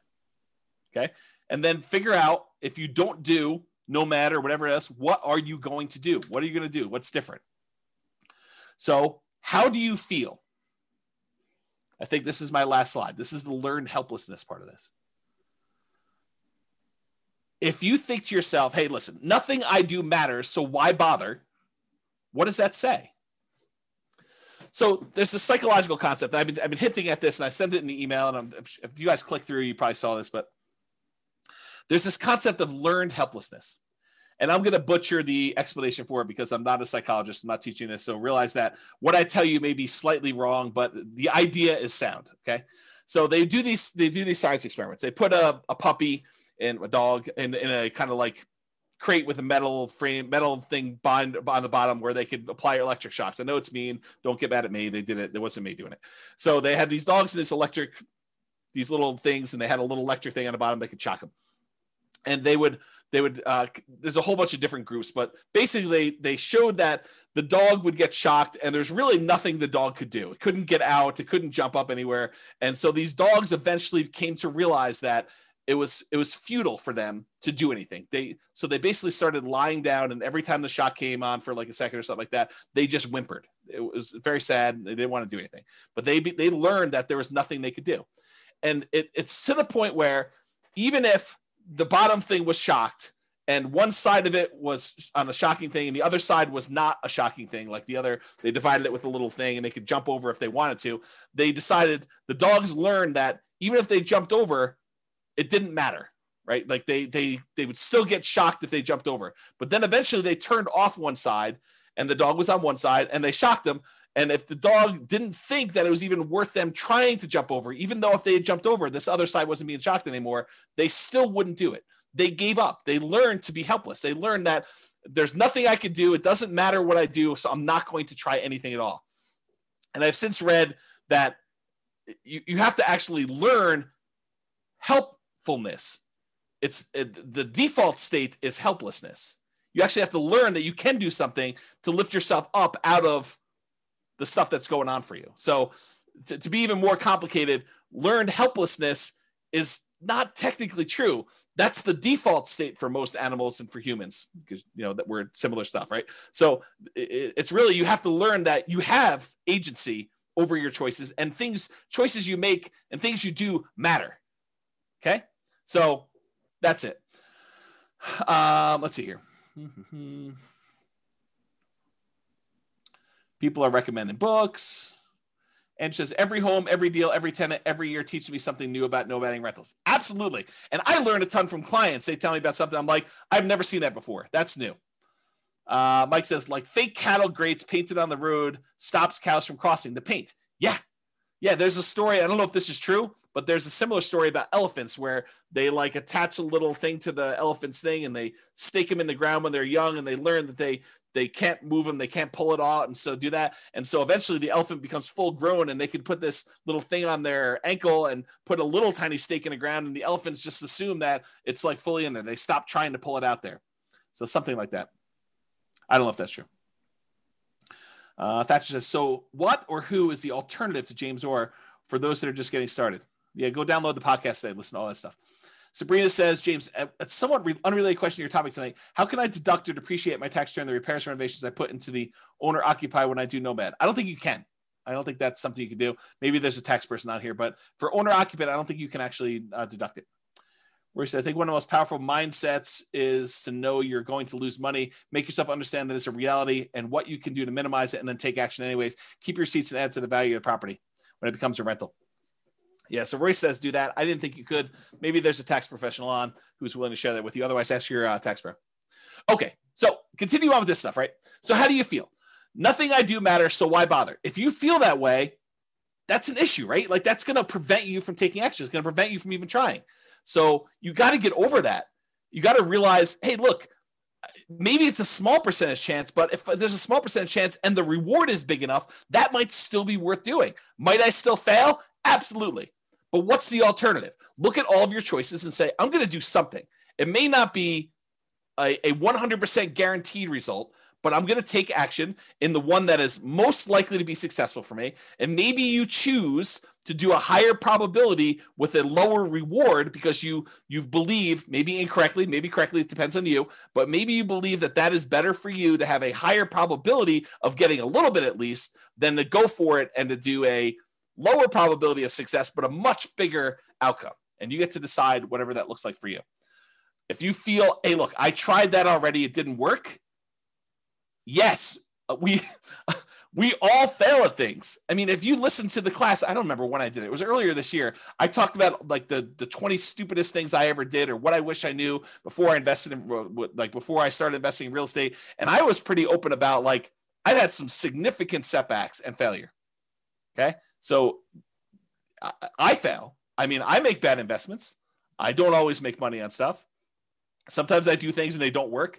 Ask, ask Jason. He'll tell you I do a lot of things that don't work you know, but I still get up there and do that. And I think the thing is, you need to do that too, and you need to be willing to take risks. And you know, Royce just basically said, you know, I'm going to lose money. Be prepared for that. Uh, rising interest rates are killing all the deals. If if ever there was a reason to buy now, it's interest rates are at all time lows right? So eh, you're going to complain to me a year, well, maybe not to me, I may not be around, but a year, two, three, four, five years from now, you're going to say, I should have bought all those houses when interest rates were at 3%, because now they're at four, five, six, seven, eight, nine, 10, whatever they're at right? So you think that all these deals, or you, you think to yourself, I shouldn't even buy the first property because interest rates are going to go up and this is unsustainable. If interest rates go up to five, six, seven, eight, nine percent, I put it in the calculator. This would this is not going to work. I shouldn't even buy one property. I shouldn't even do it. Bad. That's bad decision making, right? You do one based on what it is today you can evaluate then whether it makes sense to do the next one. And I think in a lot of cases, it's still going to make sense because even if you get in a bad interest rate, if interest rates happen to go back down, then you could lower your interest rate, do a refinance, and improve the deal. Otherwise, you just hold on to it. You got that low and it's not getting any worse than that. Okay. Home prices are too high to make my plan work. I think that's that's largely what spurred on this class is these home prices have gone up like crazy in that particular market. So if you're looking at it and you're saying, "Hey, look, these are these deals are ugly compared to what they were," yes, they were. They are ugly. Cash flow is not pretty right now. It is not good. I mean, you can move to a different market. Maybe you could find better cash flow in another market.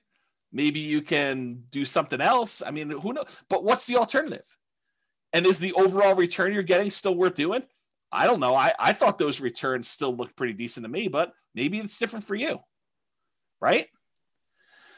Uh, rents aren't high enough to make my numbers work. Yup. this is like what we've been talking about. It's, it, but you know, go ahead and ask the people on the call or your friends who are like successful real estate investors. You know, how do your properties that you bought five years ago or 10 years ago, how are the rents on those compared to what you paid for them? They look amazing. You know, the rents on a property you bought five years ago, that's like phenomenal numbers. I mean, you basically have the purchase price from back then and the numbers today for rents. That's crazy good. Right?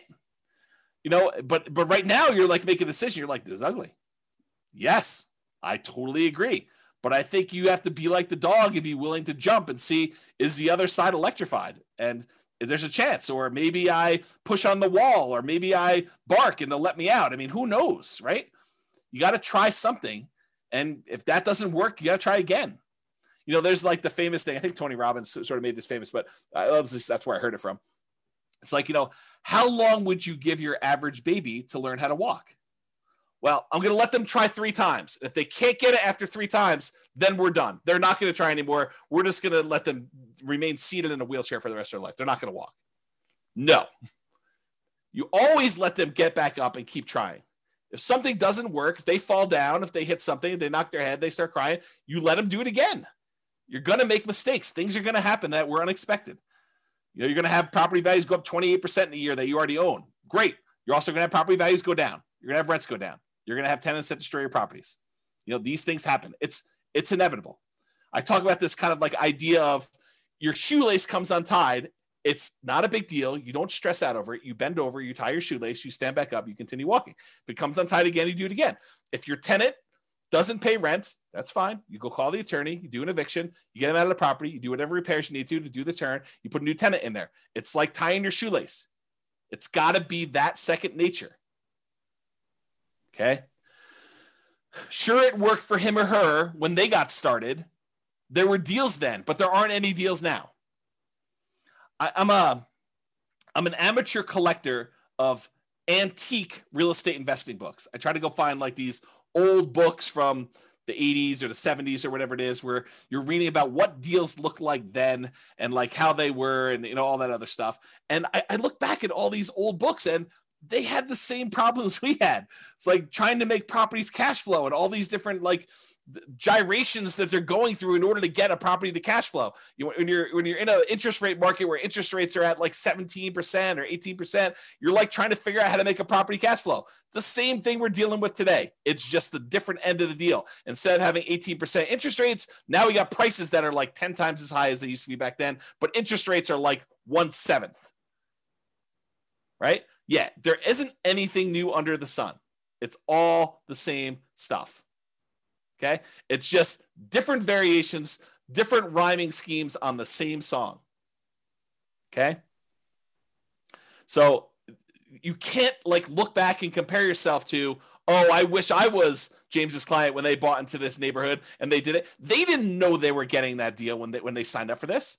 They thought maybe I'll do 3% a year. Maybe the property values would go down. I mean, back then, the, the property, the, the market looked frothy five years ago. Like we thought we might be at a peak. We thought, hey, look, you know, I don't know if this is sustainable. Market's been going up for a while. This was not like the beginning of an uptrend. This was like in the middle of a hot market. And they started buying. They're like, well, I don't know. Maybe it'll continue to go up. Maybe it'll go down a little bit. We really don't know. They had risk I mean, if anyone's willing to share, because I know there are some clients that were in those neighborhoods at that time, or even other neighborhoods. Like, was it? Were you a little bit fearful then? Like, did you have? I don't know what was going on in the market. Maybe the market will go down. Was it risky for you? I think it was. You know, like, did you have these same fears? Where, yeah, I mean, I wish I had started five years ago when these numbers were better. I think even then, five years ago from today, people were thinking that.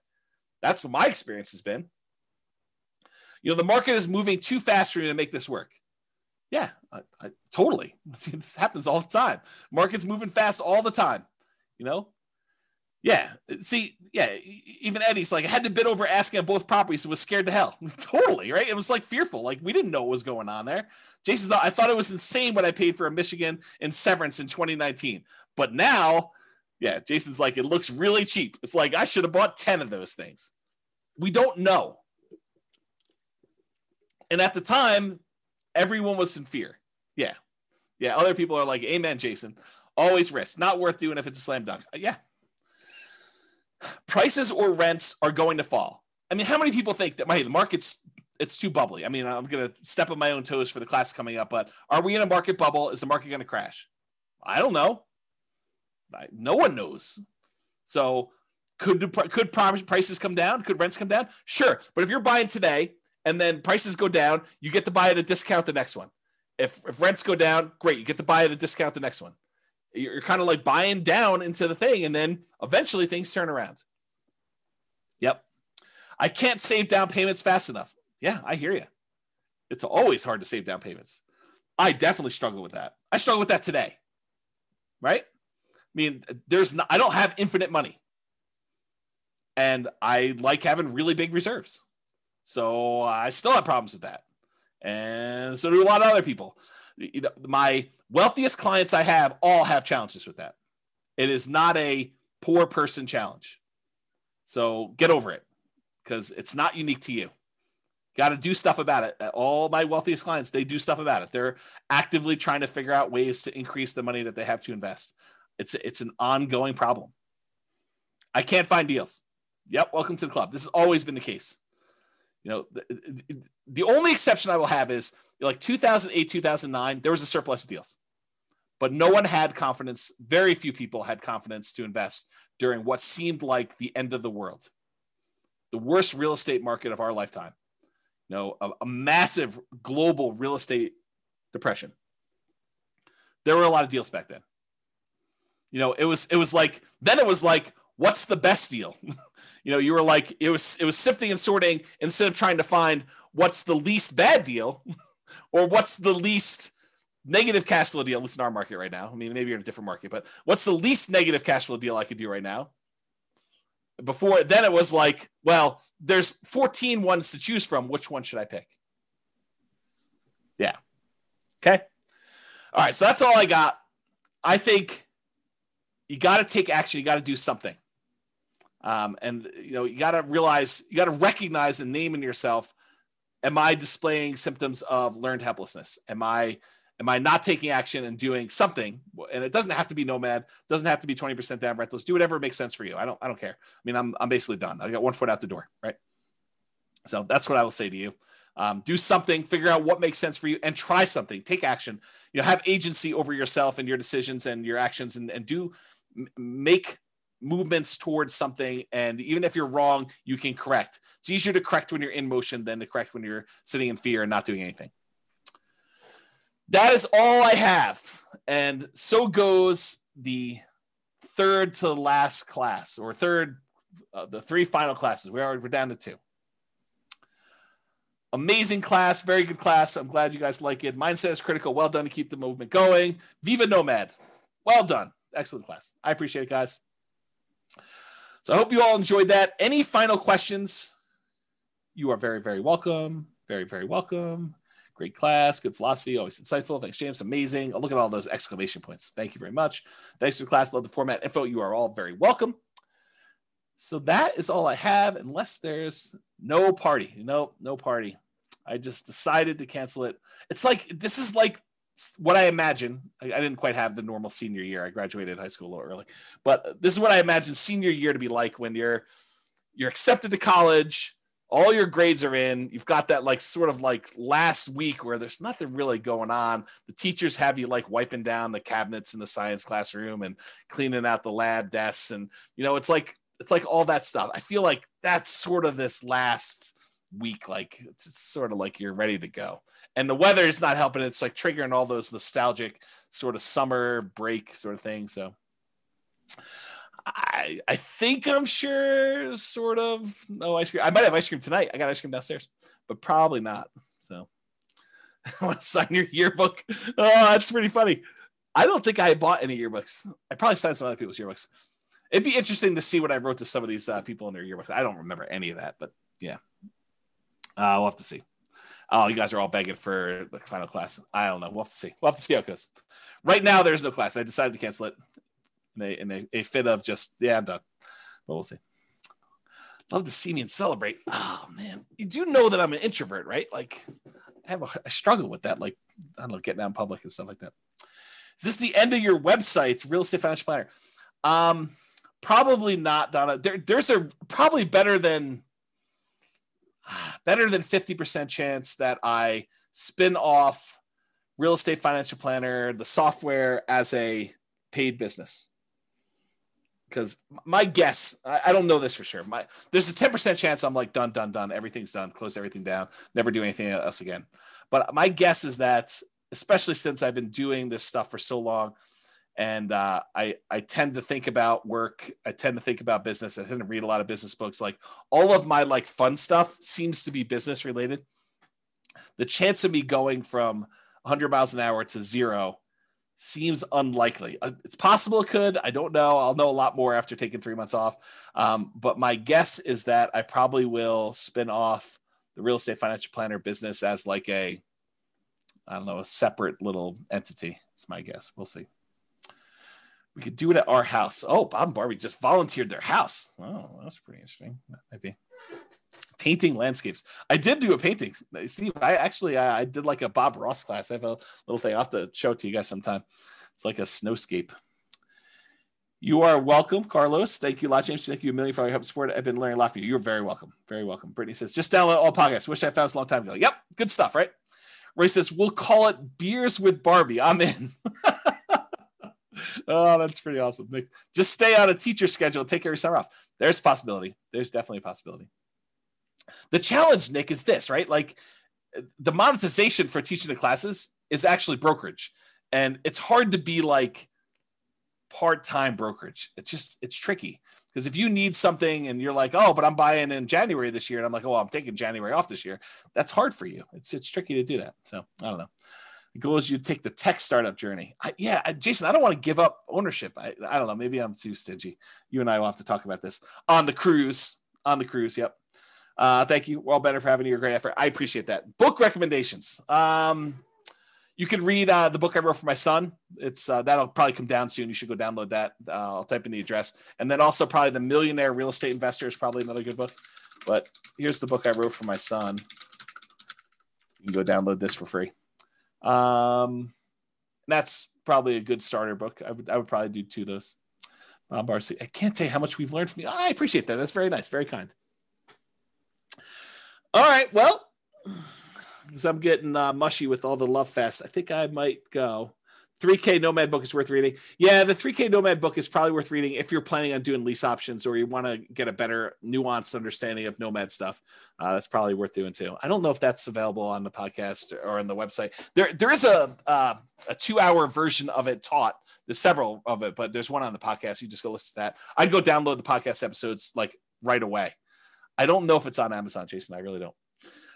But um, go. To, you all should go download the podcast episodes because they are probably coming down. So please do go download those. Enjoy those while you can. There's like a hundred of the I don't know 300 classes or whatever it is that are there. And I might do. I might like do burrito pricing on classes and release those over time. So there's a possibility um, that you'll see the you know you could buy a copy of an old class for like 12 bucks or something like that. Basically the cost of buying a burrito. All right. If that's all we got, thank you all for coming. We're going to end on time. I do appreciate it. Uh, looking forward to the last two classes, and then we will be done. So, uh, two more preps, and then uh, take some time off. So, thank you all. I will talk to you all soon. Have a great night. Oh, someone's on my back porch. I got to go. All right, cool. I will uh, talk to you all soon. Have a great night. Bye for now. With home prices up, mortgage interest rates up, and rents up, but not quite enough to counteract the higher prices and interest rates. Cash flow on rental properties in Clarksville is harder than ever. Book a call with the Real Estate Financial Planner to apply our proprietary 88 strategies to improve cash flow on your rentals. See the show notes for a link to schedule your call and improve your cash flow today. If you're a real estate agent, lender, or professional in Clarksville that wants to help our real estate investor listeners, consider reaching out to learn about collaboration opportunities with this podcast. We'd love to add more value to our listeners by having you assist our investors buy, sell, and finance their real estate investments. See the show notes to schedule a call to discuss collaboration opportunities.